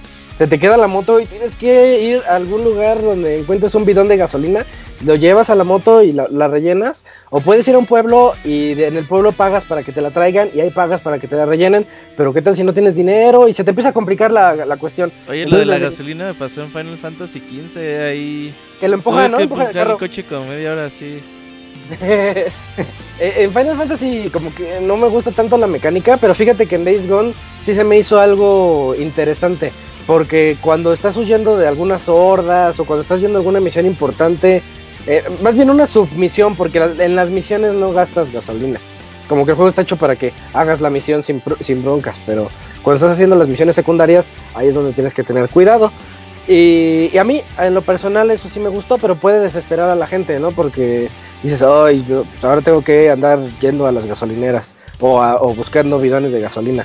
Pero es parte del, elemento de survival. De hecho, el juego es muy bueno en generarnos la sensación de escasez, porque nunca tienes la suficiente cantidad de balas. tal vez en etapas más avanzadas ya, las, ya te sientes un poquito Rambo, pero al inicio dices, ay, no más traigo esta metralletita, nivel 1, porque también tiene el código de colores ya de todos los juegos. Eh, que mm. dices, esta, esta arma es nivel 1, no quita nada, tiene nada más como 20 balitas y se me gasta bien rápido. Eh, y vibra cuando tiene mucho recoil, para cuando disparo se me va la mira. Entonces tú tienes que ir así como que mejorando y para mejorar necesitas hacer favores en los... ¿cómo, se llama eso? Como las bases, las bases, las bases amigas. Eh, hay unas cuantas, son poquitas, en donde te, piden, no, es que secuestraron a nuestros amigos, tienes que ir a salvarlos de tal regimiento rival y vas, ahí, vas, ¿no? Y con eso te vas haciendo de cierta confianza con ellos y entre mayores niveles de confianza puedes comprar mejores cosas en la tienda y así como, como en los otros juegos, ¿no? Eh, a grandes rasgos, si lo tuviera que comparar con algún otro título, yo lo comparo mucho con Mad Max ese juego que salió hace como tres años, cuatro tal vez, que este que también nos ponía en un mundo postapocalíptico, bueno, en el universo Mad Max, que también se están peleando por gasolina. Pues aquí no te peleas tanto por la gasolina, pero sí tienes que andar llenando la moto, mejorándola para que no gastes tanta gasolina, para que no se te rompa tan rápido. O sea, darle ese mantenimiento eh, relativamente constante. No, no es tedioso, eh, eso no es nada tedioso. Ahorita hablaremos de los puntos malos del juego. Eh, la búsqueda de todos los recursos es bastante sencilla, pero está bien interesante porque se va haciendo más compleja conforme avanzas.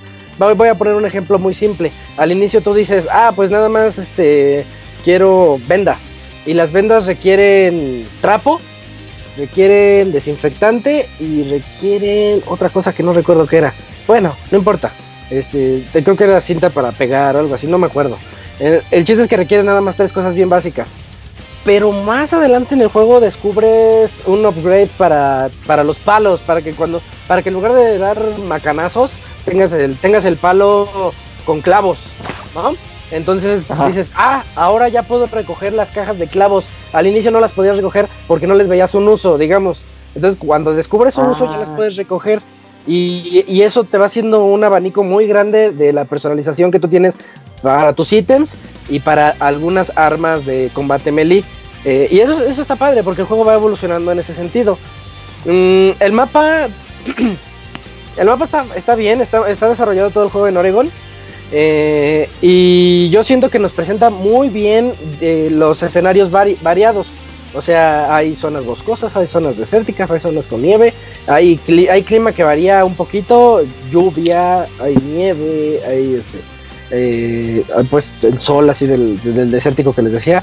Y si se siente, está, eso está, está muy padre, se siente bien como para, para que no sientas que estás en el mismo mapa todo el tiempo, ¿no? Que, que estás cambiando y estás evolucionando en cierta, en cierta medida. También tiene una variación en los, en los enemigos que a mí se me hizo, al inicio se me hizo muy poca.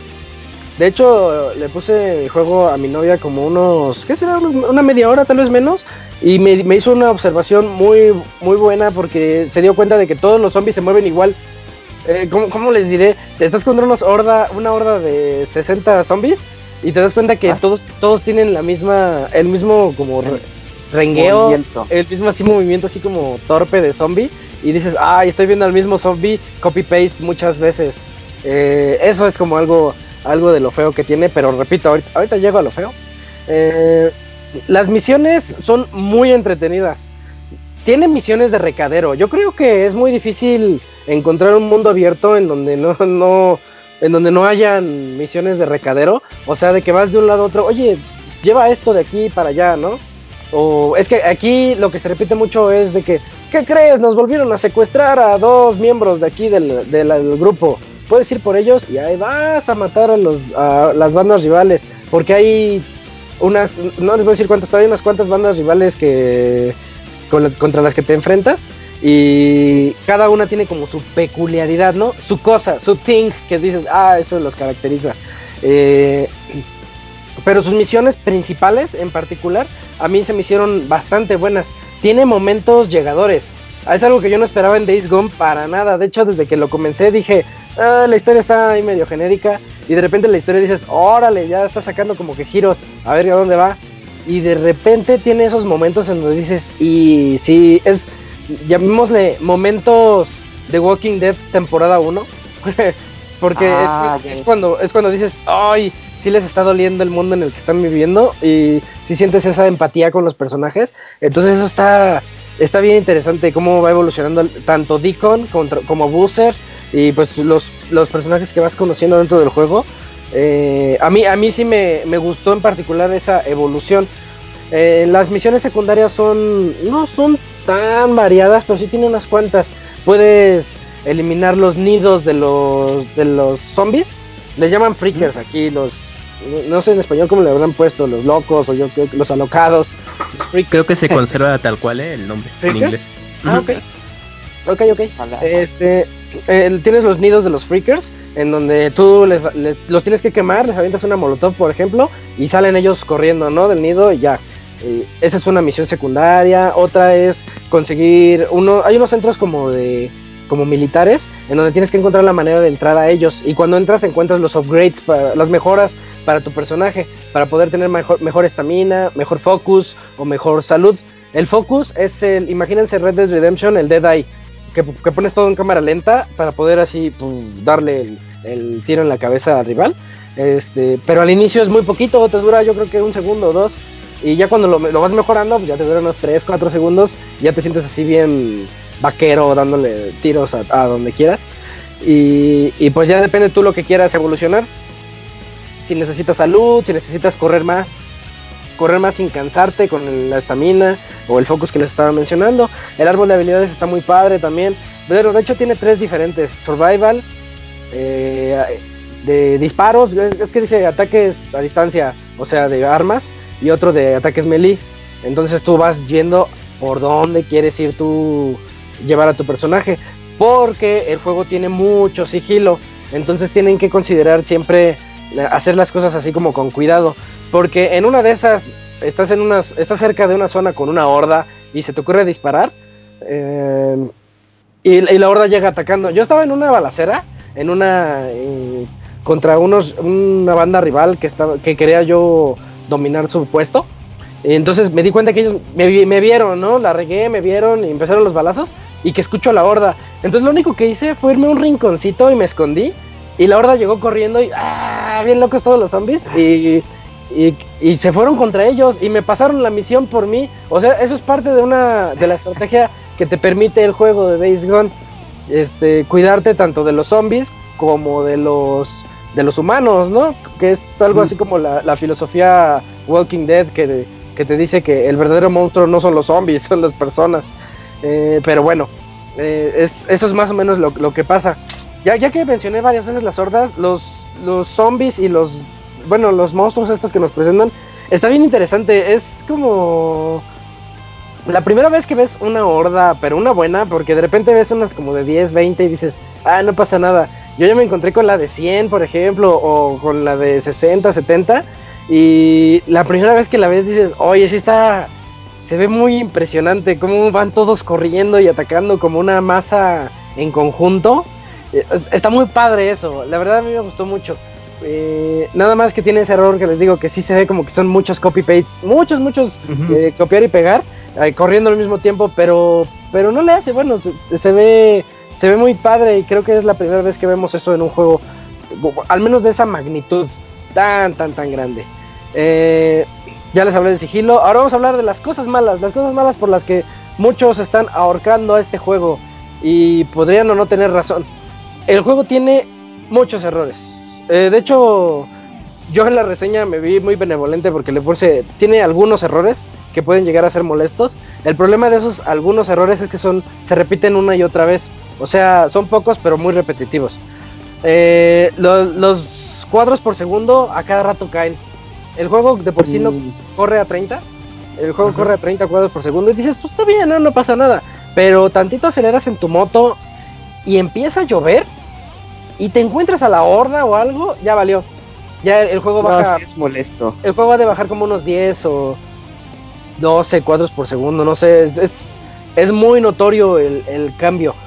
Pero de repente, pues, que eso ha de durar unos 3, 4 segundos y ya después se, se, se pone bien. Nada más, el problema es la constancia que ocurre constantemente. Y pues, siendo honestos, hay mucha gente que no te tolera esto para nada.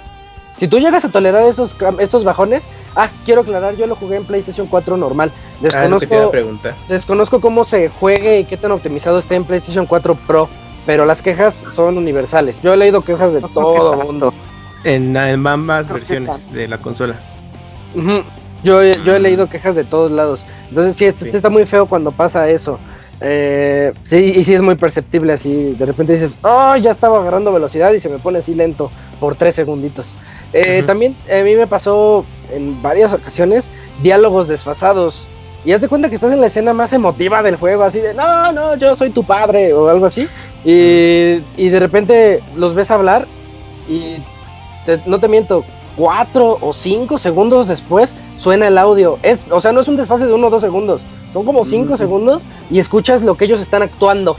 O sea, ves a los bonitos así gritándose y moviéndose y después le escuchas ya lo que lo que dicen y dices, "Ay, como que como que perdió la emoción así y es muy feo eso."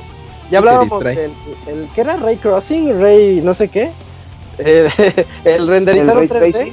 Ray Ajá. Tracing, ese. Ray- Este, en, en este juego, en varias ocasiones, se me quedaba como que en la primera etapa, en la de Migajón.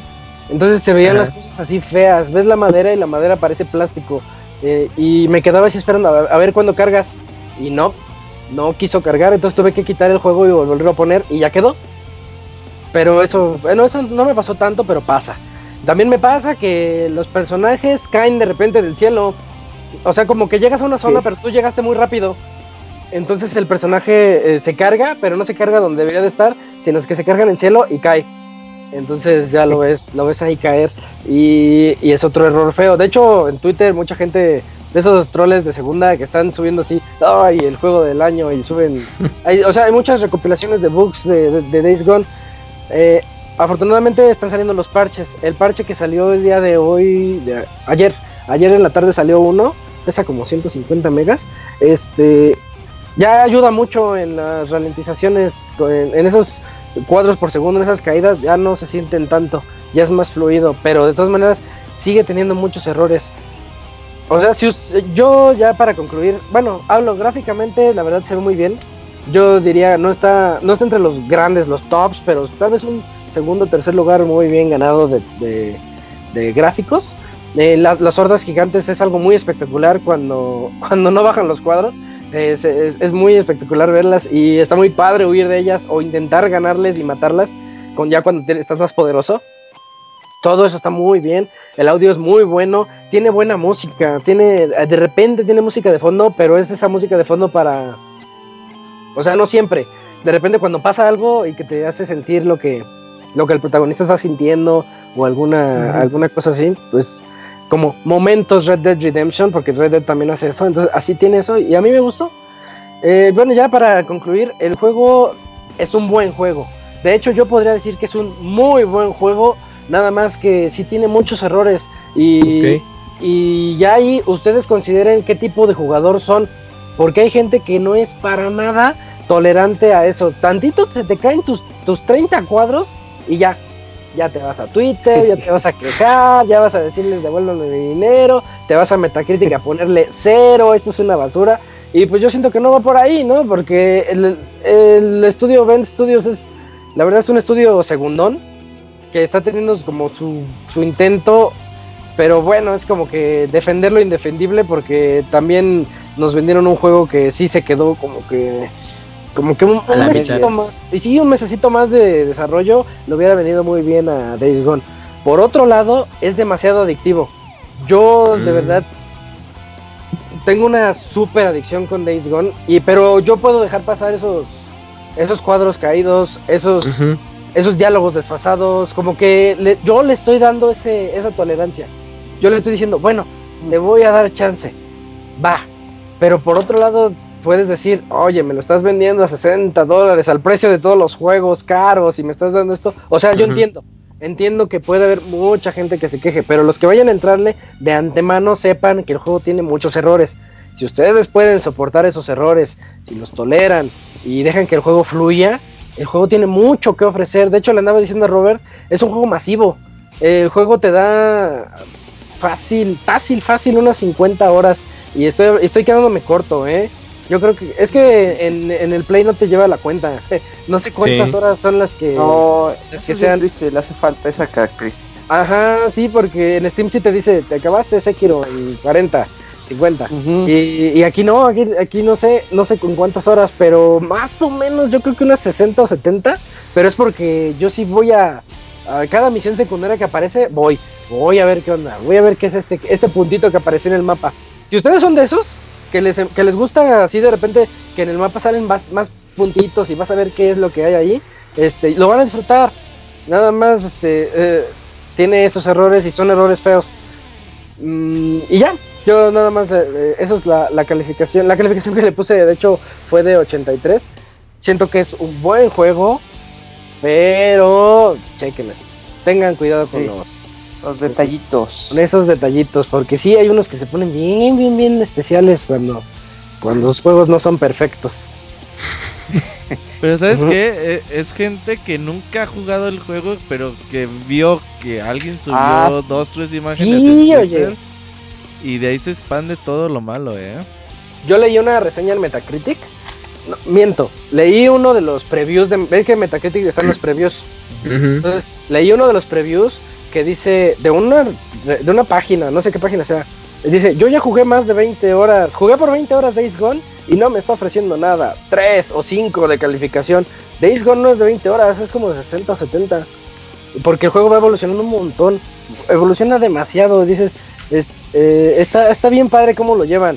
Como, como un primer intento, ¿no? Como aquella vez que jugaste, no sé, GTA 3 o...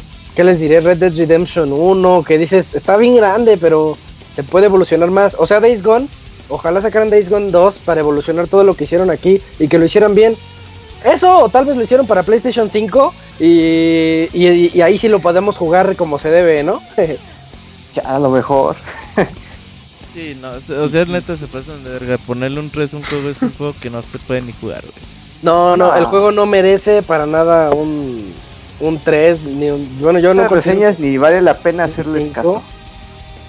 Exacto, sí, pero bueno, es que también este, ya sería entrar aquí como en discusión porque yo estoy muy en contra de la gente que dice, mejor generen su propio criterio y jueguenlo. Ah, sí, pues voy a ir a pagar mis 1500 para ver si me gusta, Ajá, ¿no? sí. Eso no me... Es que hay no que me- leer- yo digo, Hay que eso, leer varias. eso, mejor le- lean varias y vean lo que coincidimos, lo, lo que coincidimos todos. Todos decimos lo mismo. Tiene muchos errores el juego, pero yo les digo que a mí me divirtió y me generó mucha adicción. Te pongo un ejemplo, güey. de- Ahorita que el Anden está en 250 pesos, Verga. varios lo están comprando y ¡Oye, está bien bueno el Anden!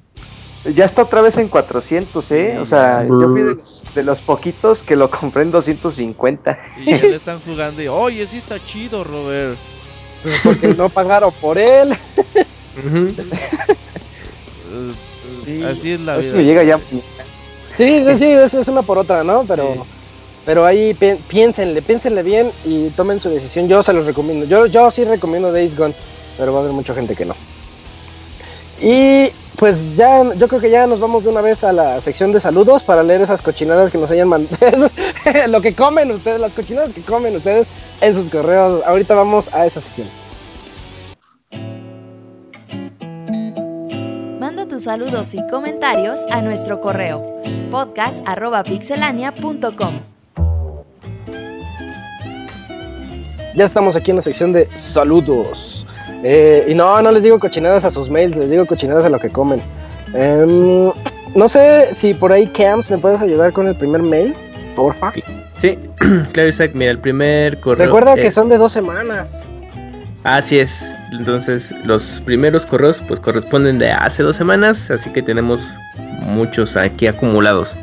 El primero es de Jorge Hernán Ramírez y dice: Kiules, Kiules, ¿cómo están? De nuevo pasando a dejarles un saludo. Estuve viendo los señores que van a pelear, Carlos Trejo y Alfredo Adame.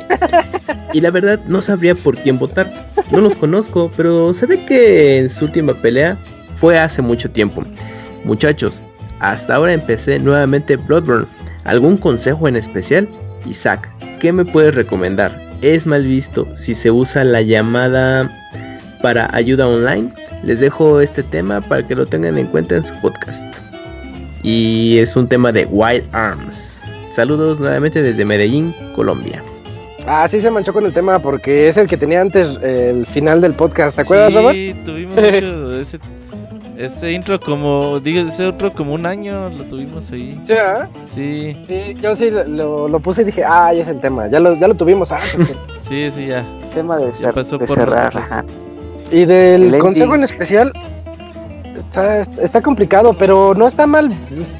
Pues como que da igual, ¿no? Si está mal visto o bien visto la llamada para ayuda. Yo creo que el juego está hecho para jugarse uno solo.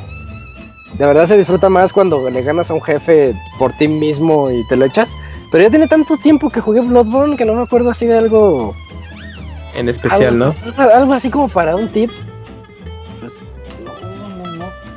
Pues nada Eso más sí, que. el, el tip de todos los Souls y de los y de Bloodborne en este caso es de que hay veces en las que hay un par de rutas que puedes tomar y si en una te están matando mucho, el juego está hecho así para que una zona sea imposible y otra sea un poquito más llevadera.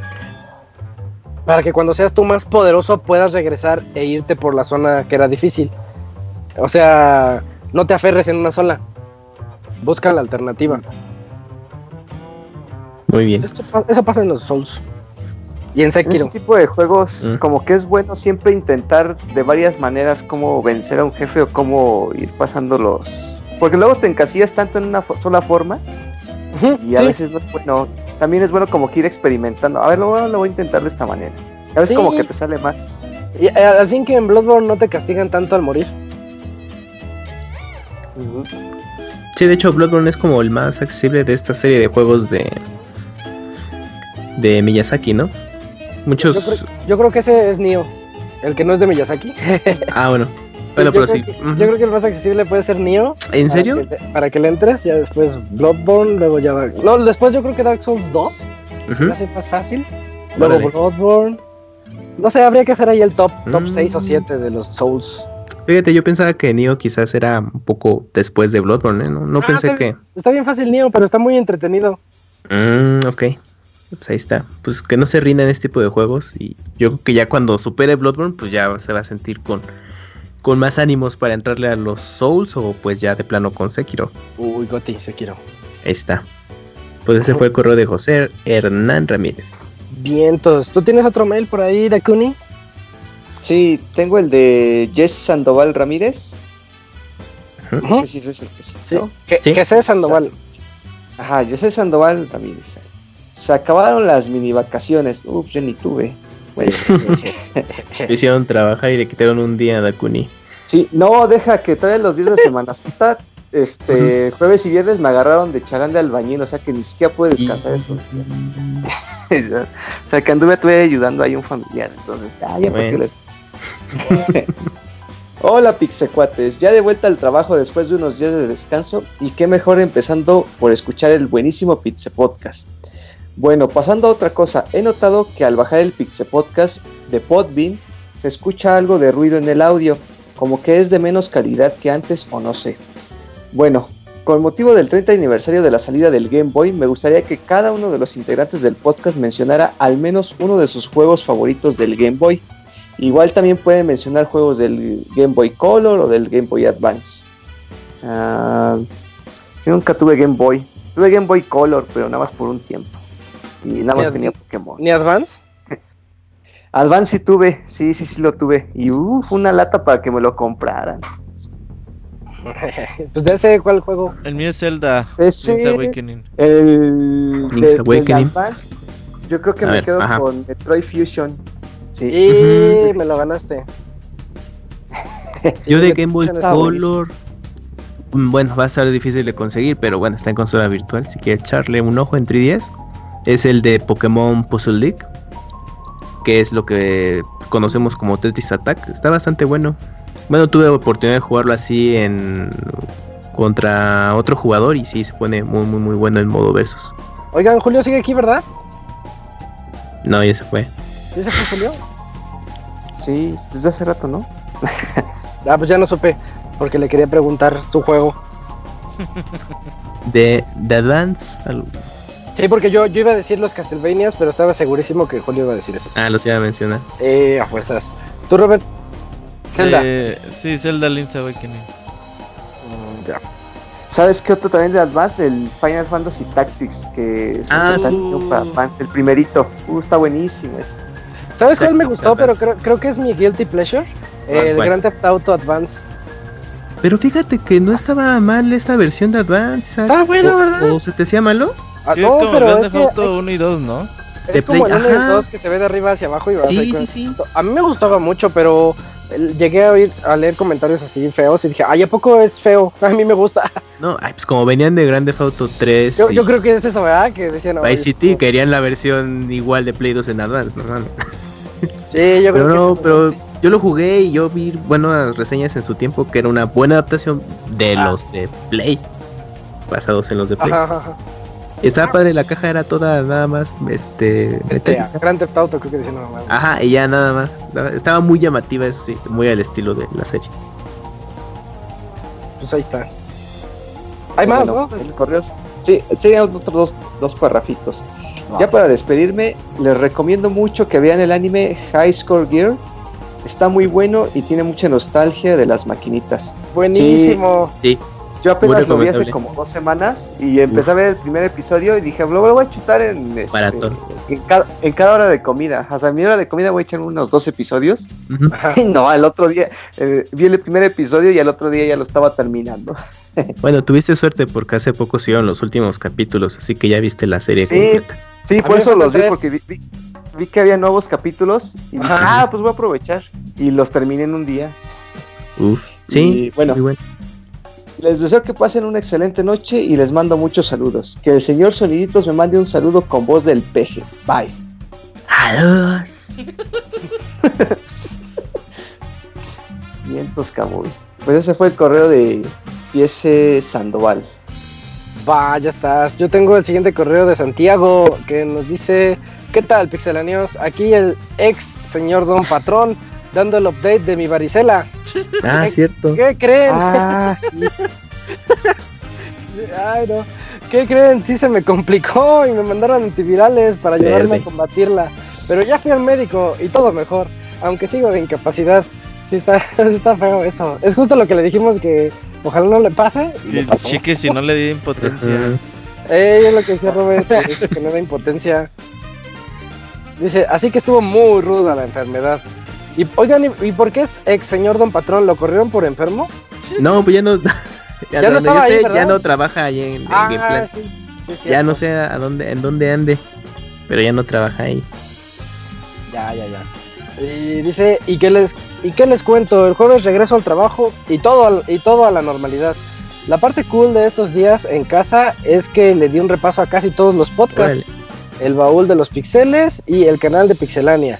Y esa jazz es toda una waifu material, menor que tres. Team menores.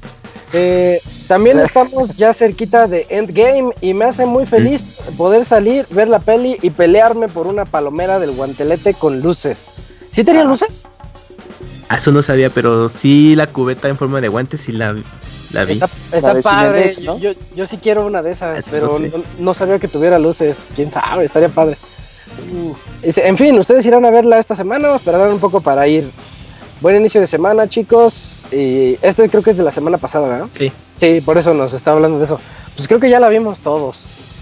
No, Sí. No, Takuni no la ha no. visto. Menos el Fer no, el y el miércoles. Moy. Espero el miércoles. Ese Fer, ese Fer sí se pasó. ¿Por qué? ¿Qué hizo? Déjenles cuento. Eh, A ver.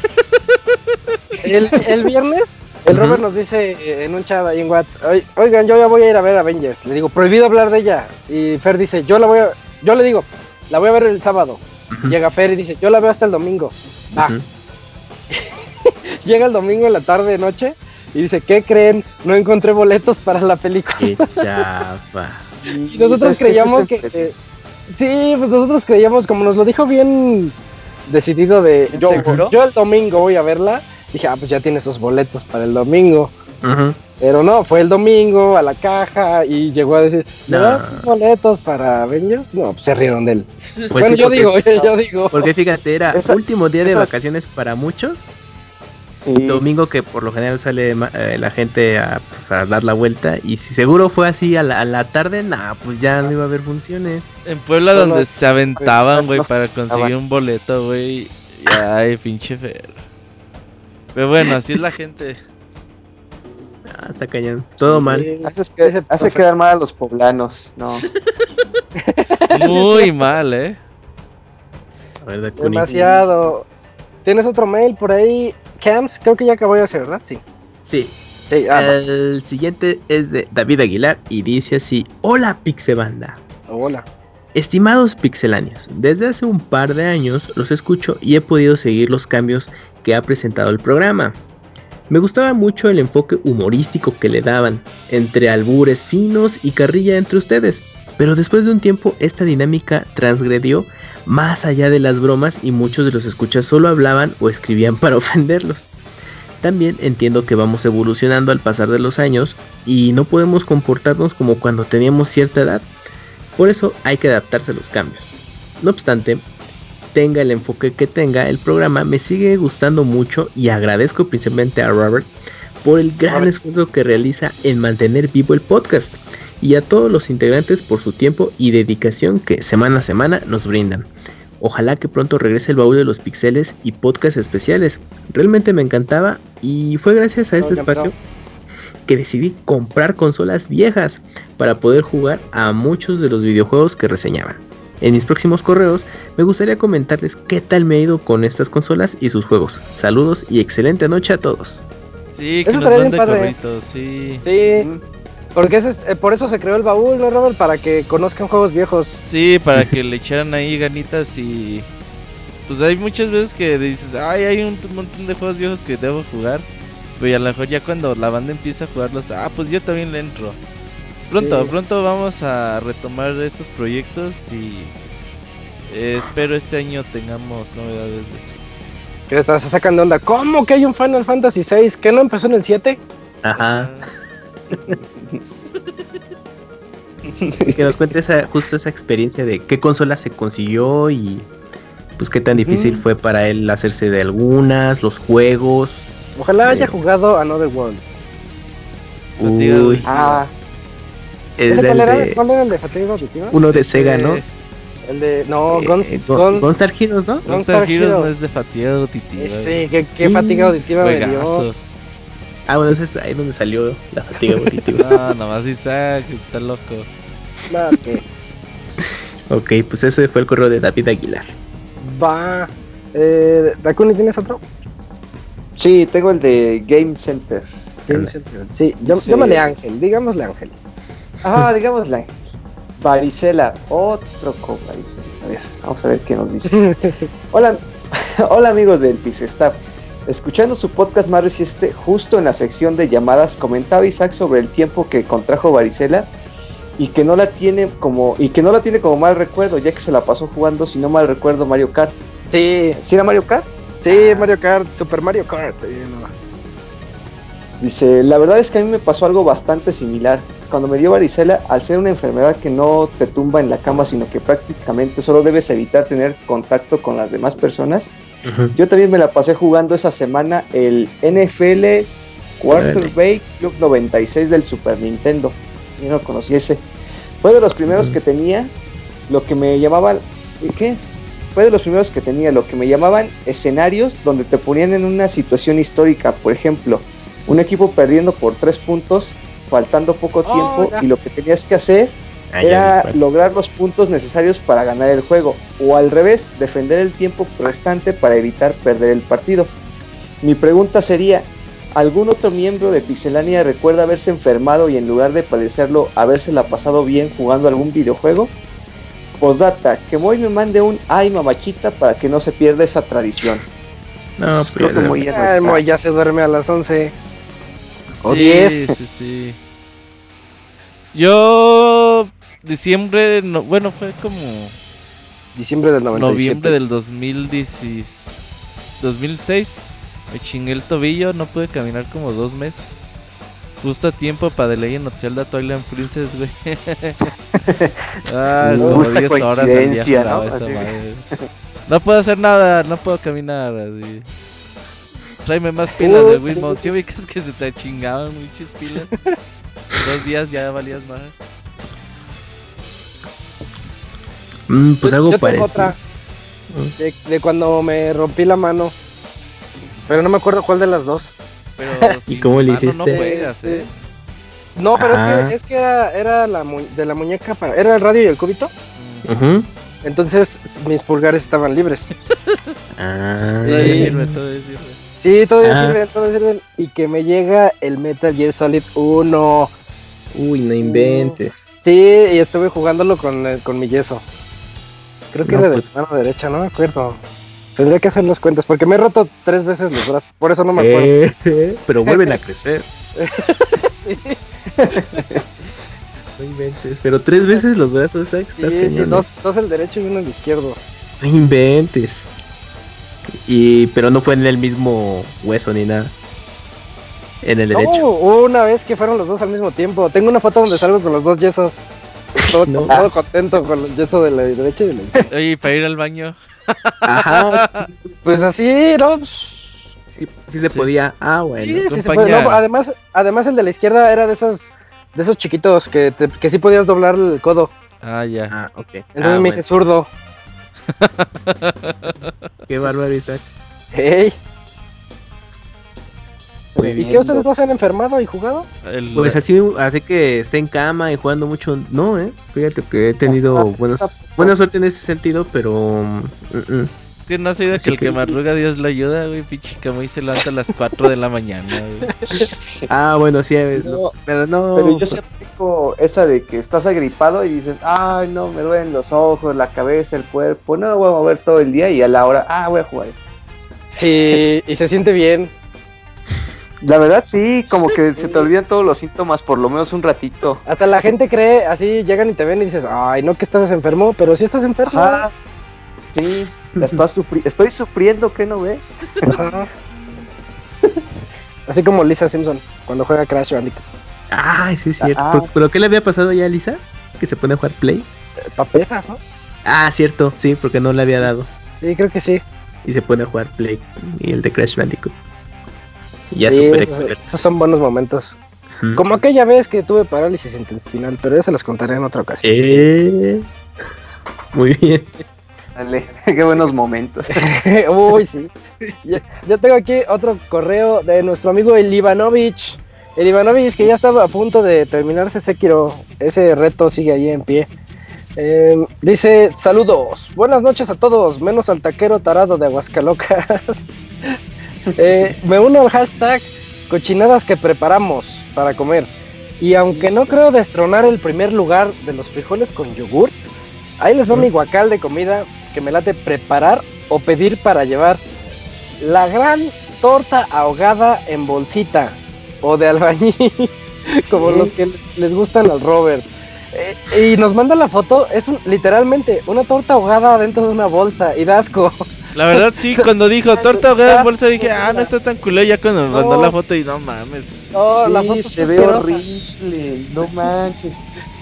Parece ahí como piezas de pollo, no sé qué. No, se ve bien Sí. fea. Hay cosas que no se deben Sí. de meter en una bolsa. Es como si fuera la pechuga, en- la pechuga, así como la da el pollero, en la bolsita, así se ve. No. Lo único que No, puede comerse en una bolsa son las frituras ¿El refresco? y el refresco. Exacto. Sí, El refresco. bolis. Dice, Es una preparación muy sencilla. Solo necesitas meter todos los ingredientes de la torta ahogada en una bolsa de plástico. O sea, metes la torta, la cebolla, el limón, la salsa de tomate, la salsa picante y le haces un nudo y listo. tu torta Cha. para llevar está lista. Es nuestra No. torta de tamal en comparación a las del DF. Adjunto fotografías de una que compré precisamente hoy. Se despide su fan el Ivanovich. Postdata. Ya ni es híjole, nuestro ya- fan. Ya, ya, ni es nuestro fan y no se escucha. Ah, y la sirven en menos de 5 minutos. Y cari- carita así como horny. No, sí está, sí está fea la foto. Pero yo la que foto no ayuda mucho que digamos. Nah, vea la sí foto está- y no- yo no quiero comer Sí, eso. fue- como que sí se pone a la par del danonino con frijoles. No, Ah, es que, es que nada se pone a la par de eso.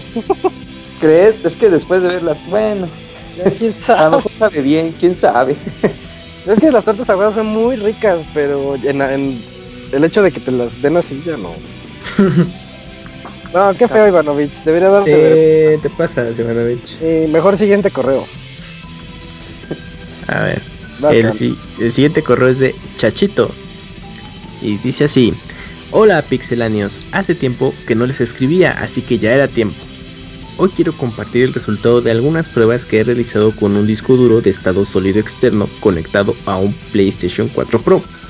Chequé varios juegos, pero sin duda donde hace sentido tener un eh, disco duro eh, externo de estado sólido es en juegos con cargas de más de 20 segundos y que sean constantes. Aquí tres ejemplos, miren, es súper técnico chachito. Eh, Gran Turismo Sport tiene cargas de 37 segundos por carrera y en el disco SSD se reduce a 27, lo que representa un 26% menos de espera. Star Wars Battlefront 2 cargas por partida de 29 segundos y en el disco SSD es de 21, lo que es 28% menos. Dragon Ball Fighters carga eh, por batalla 22 segundos y en, en, el disco duro SSD 16 segundos, lo que representa 28% menos. Como notarán, se obtienen cargas entre 26 y 28% más rápidas. Aunque si este mismo disco estuviera en el interior, se obtendrían cargas un poco más eh, rápidas. Un dato adicional, la primera carga de Star Wars Battlefront 2 toma 84 segundos y en un disco SSD 49. Esto significa 41% más rápido. Juegos que tienen cargas menores a 17 segundos en un SSD no hay casi diferencia, pero en juegos con cargas mayores en un disco mecánico sin duda se benefician mucho en este disco eh, de estado sólido. Espero les sea de interés estos datos. El case para el disco duro fue un USB 3.0 SATA 3 y el SSD también fue SATA 3. Hasta la próxima pixeloquillas. Atentamente, Chachito. Sí, de hecho, Chachito. Sí, Ajá. siempre ¿Qué saca estas cosas así como bien, bien clavadas. También hizo una vez unos comentarios del, del VR. Sí, justo. Ajá, iba a comentar eso que nos dio sus diferencias del modelo, primer modelo al más reciente. Nada más que fíjate que Mm. le encuentro, le encuentro un problema a lo que. Bueno, no sé, tendría que ver la, la estructura. ¿Lo conectó por USB? Esa es mi duda. Sí, Yo creo que sí, ¿no? eso hace que no sea tan rápido. Eh, eh, eso, ajá, Ah. eso ya, eso ya le bajó mucho a- al hecho de que tengas un SSD. Conectado directamente a la consola a- debería ser una mejora de hasta 80% fácil de tiempo. Sí. de a decir que sí. Sí, pero, pero hay que los nos, tiempos de carga. Es que dice un disco de estado sólido externo, externo, conectado a un Play 4 Pro, entonces sí fue por USB. Y si hay forma, ¿no? De conectarle el, el SSD adentro. Sí, es Yo sabía que sí hay, que sí hay. está. No es muy complicado. Ah, bueno, pues ahí ya tienes otra chachito. Mándanos el reporte la siguiente semana, por favor. Ajá. Sí. Pues ahí está. Vientos. No, sí se rifó, está, está, está padre esa observación, nada más Eso que... es cuando sí, no tienen nada que hacer los, un sábado en la tarde. es, ¿Qué me pongo a hacer? Ajá, en vez de que esté jugando y acabe Un día santos voy a hacer unos cálculos. Ajá. Eso hasta para, para pruebas para YouTube y todo eso le, debe- le debería hacer y todas esas cosas. Sería famoso. Un Digital Foundry chachito. Ah, Ajá. basta con nos queda un correo. Nos queda uno que es de Osiris. Uy, el Osiris. correo es de cochinadas. Ay, Dios, pues, ojalá no sean de las cochinadas. A ver. Dice, buenas noches, Pixebanda. Ahorita que estamos viendo el tema de las cochinadas de comer, les quiero comentar que en la secundaria un compañero llevaba sus dos sándwiches de cajeta con cueritos de vinagre. Salado con dulce. Y no, y el vinagre sí es un sabor bien especial. ah. Se los comía como si fuera manjar de dioses. Pero honestamente nunca los probé y no se me antoja probar esa combinación. ¿A ustedes, ustedes se animan? No. No, yo Para- tampoco. De hecho, a mí los No. cueros me dan asco. ¿A poco? Sí, hay igual.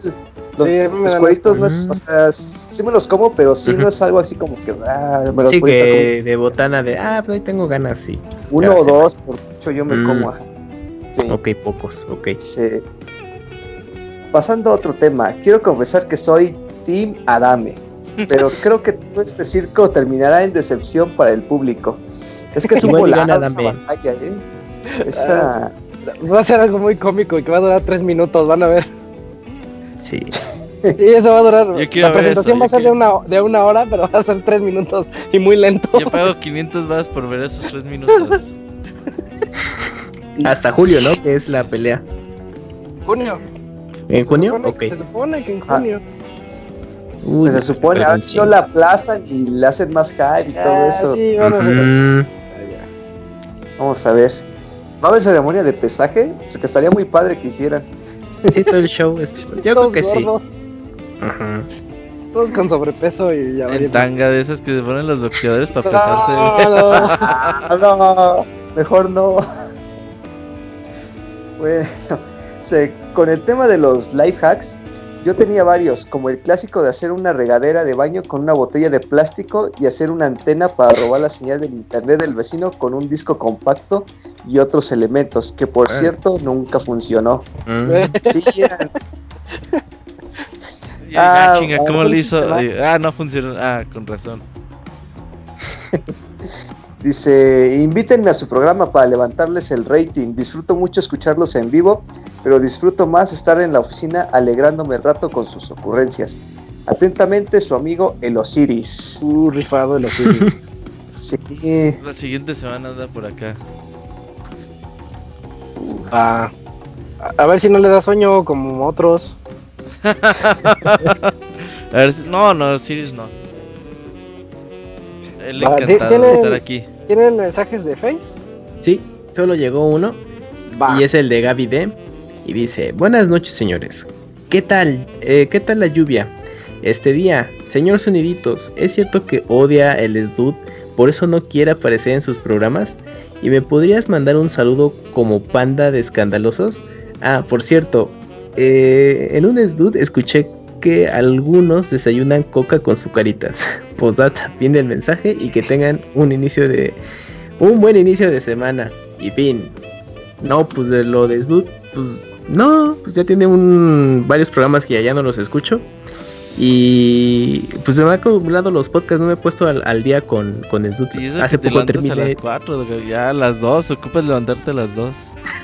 Para que te dé Sí, pero pues no, el último que escuché justo fue el del principio de año y, y ya, me faltan todavía los que han- se han publicado. Y del saludo de, de Panda de Escandalosos, no, es que no me sale la voz de, de Panda, pero te puedo volver a saludar como Polar. Polar te manda saludos.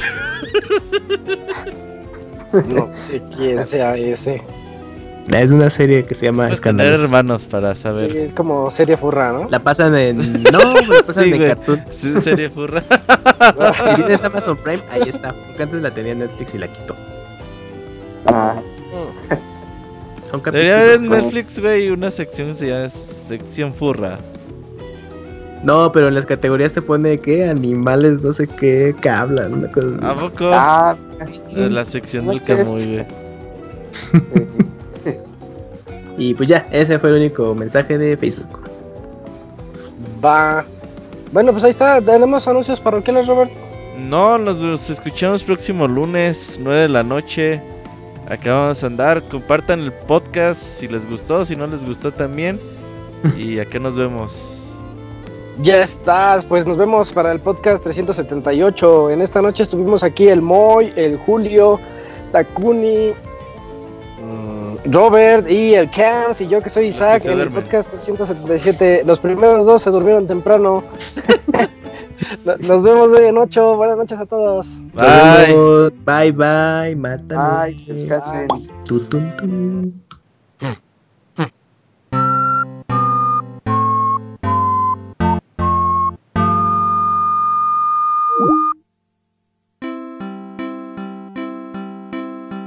na mi o now mi o mi now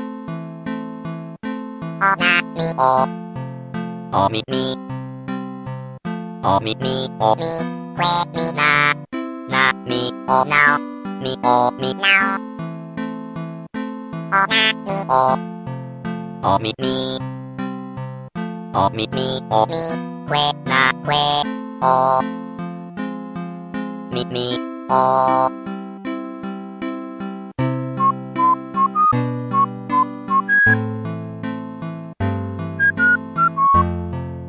Así llega a su fin el Pixe Podcast.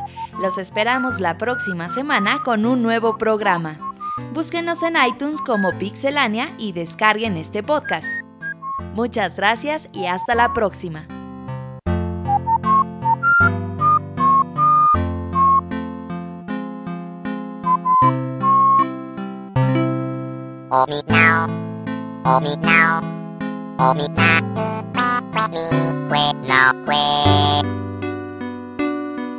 Na mi kwe kwe mi kwe no kwe. Omi na mi kwe mi kwe kwe na kwe.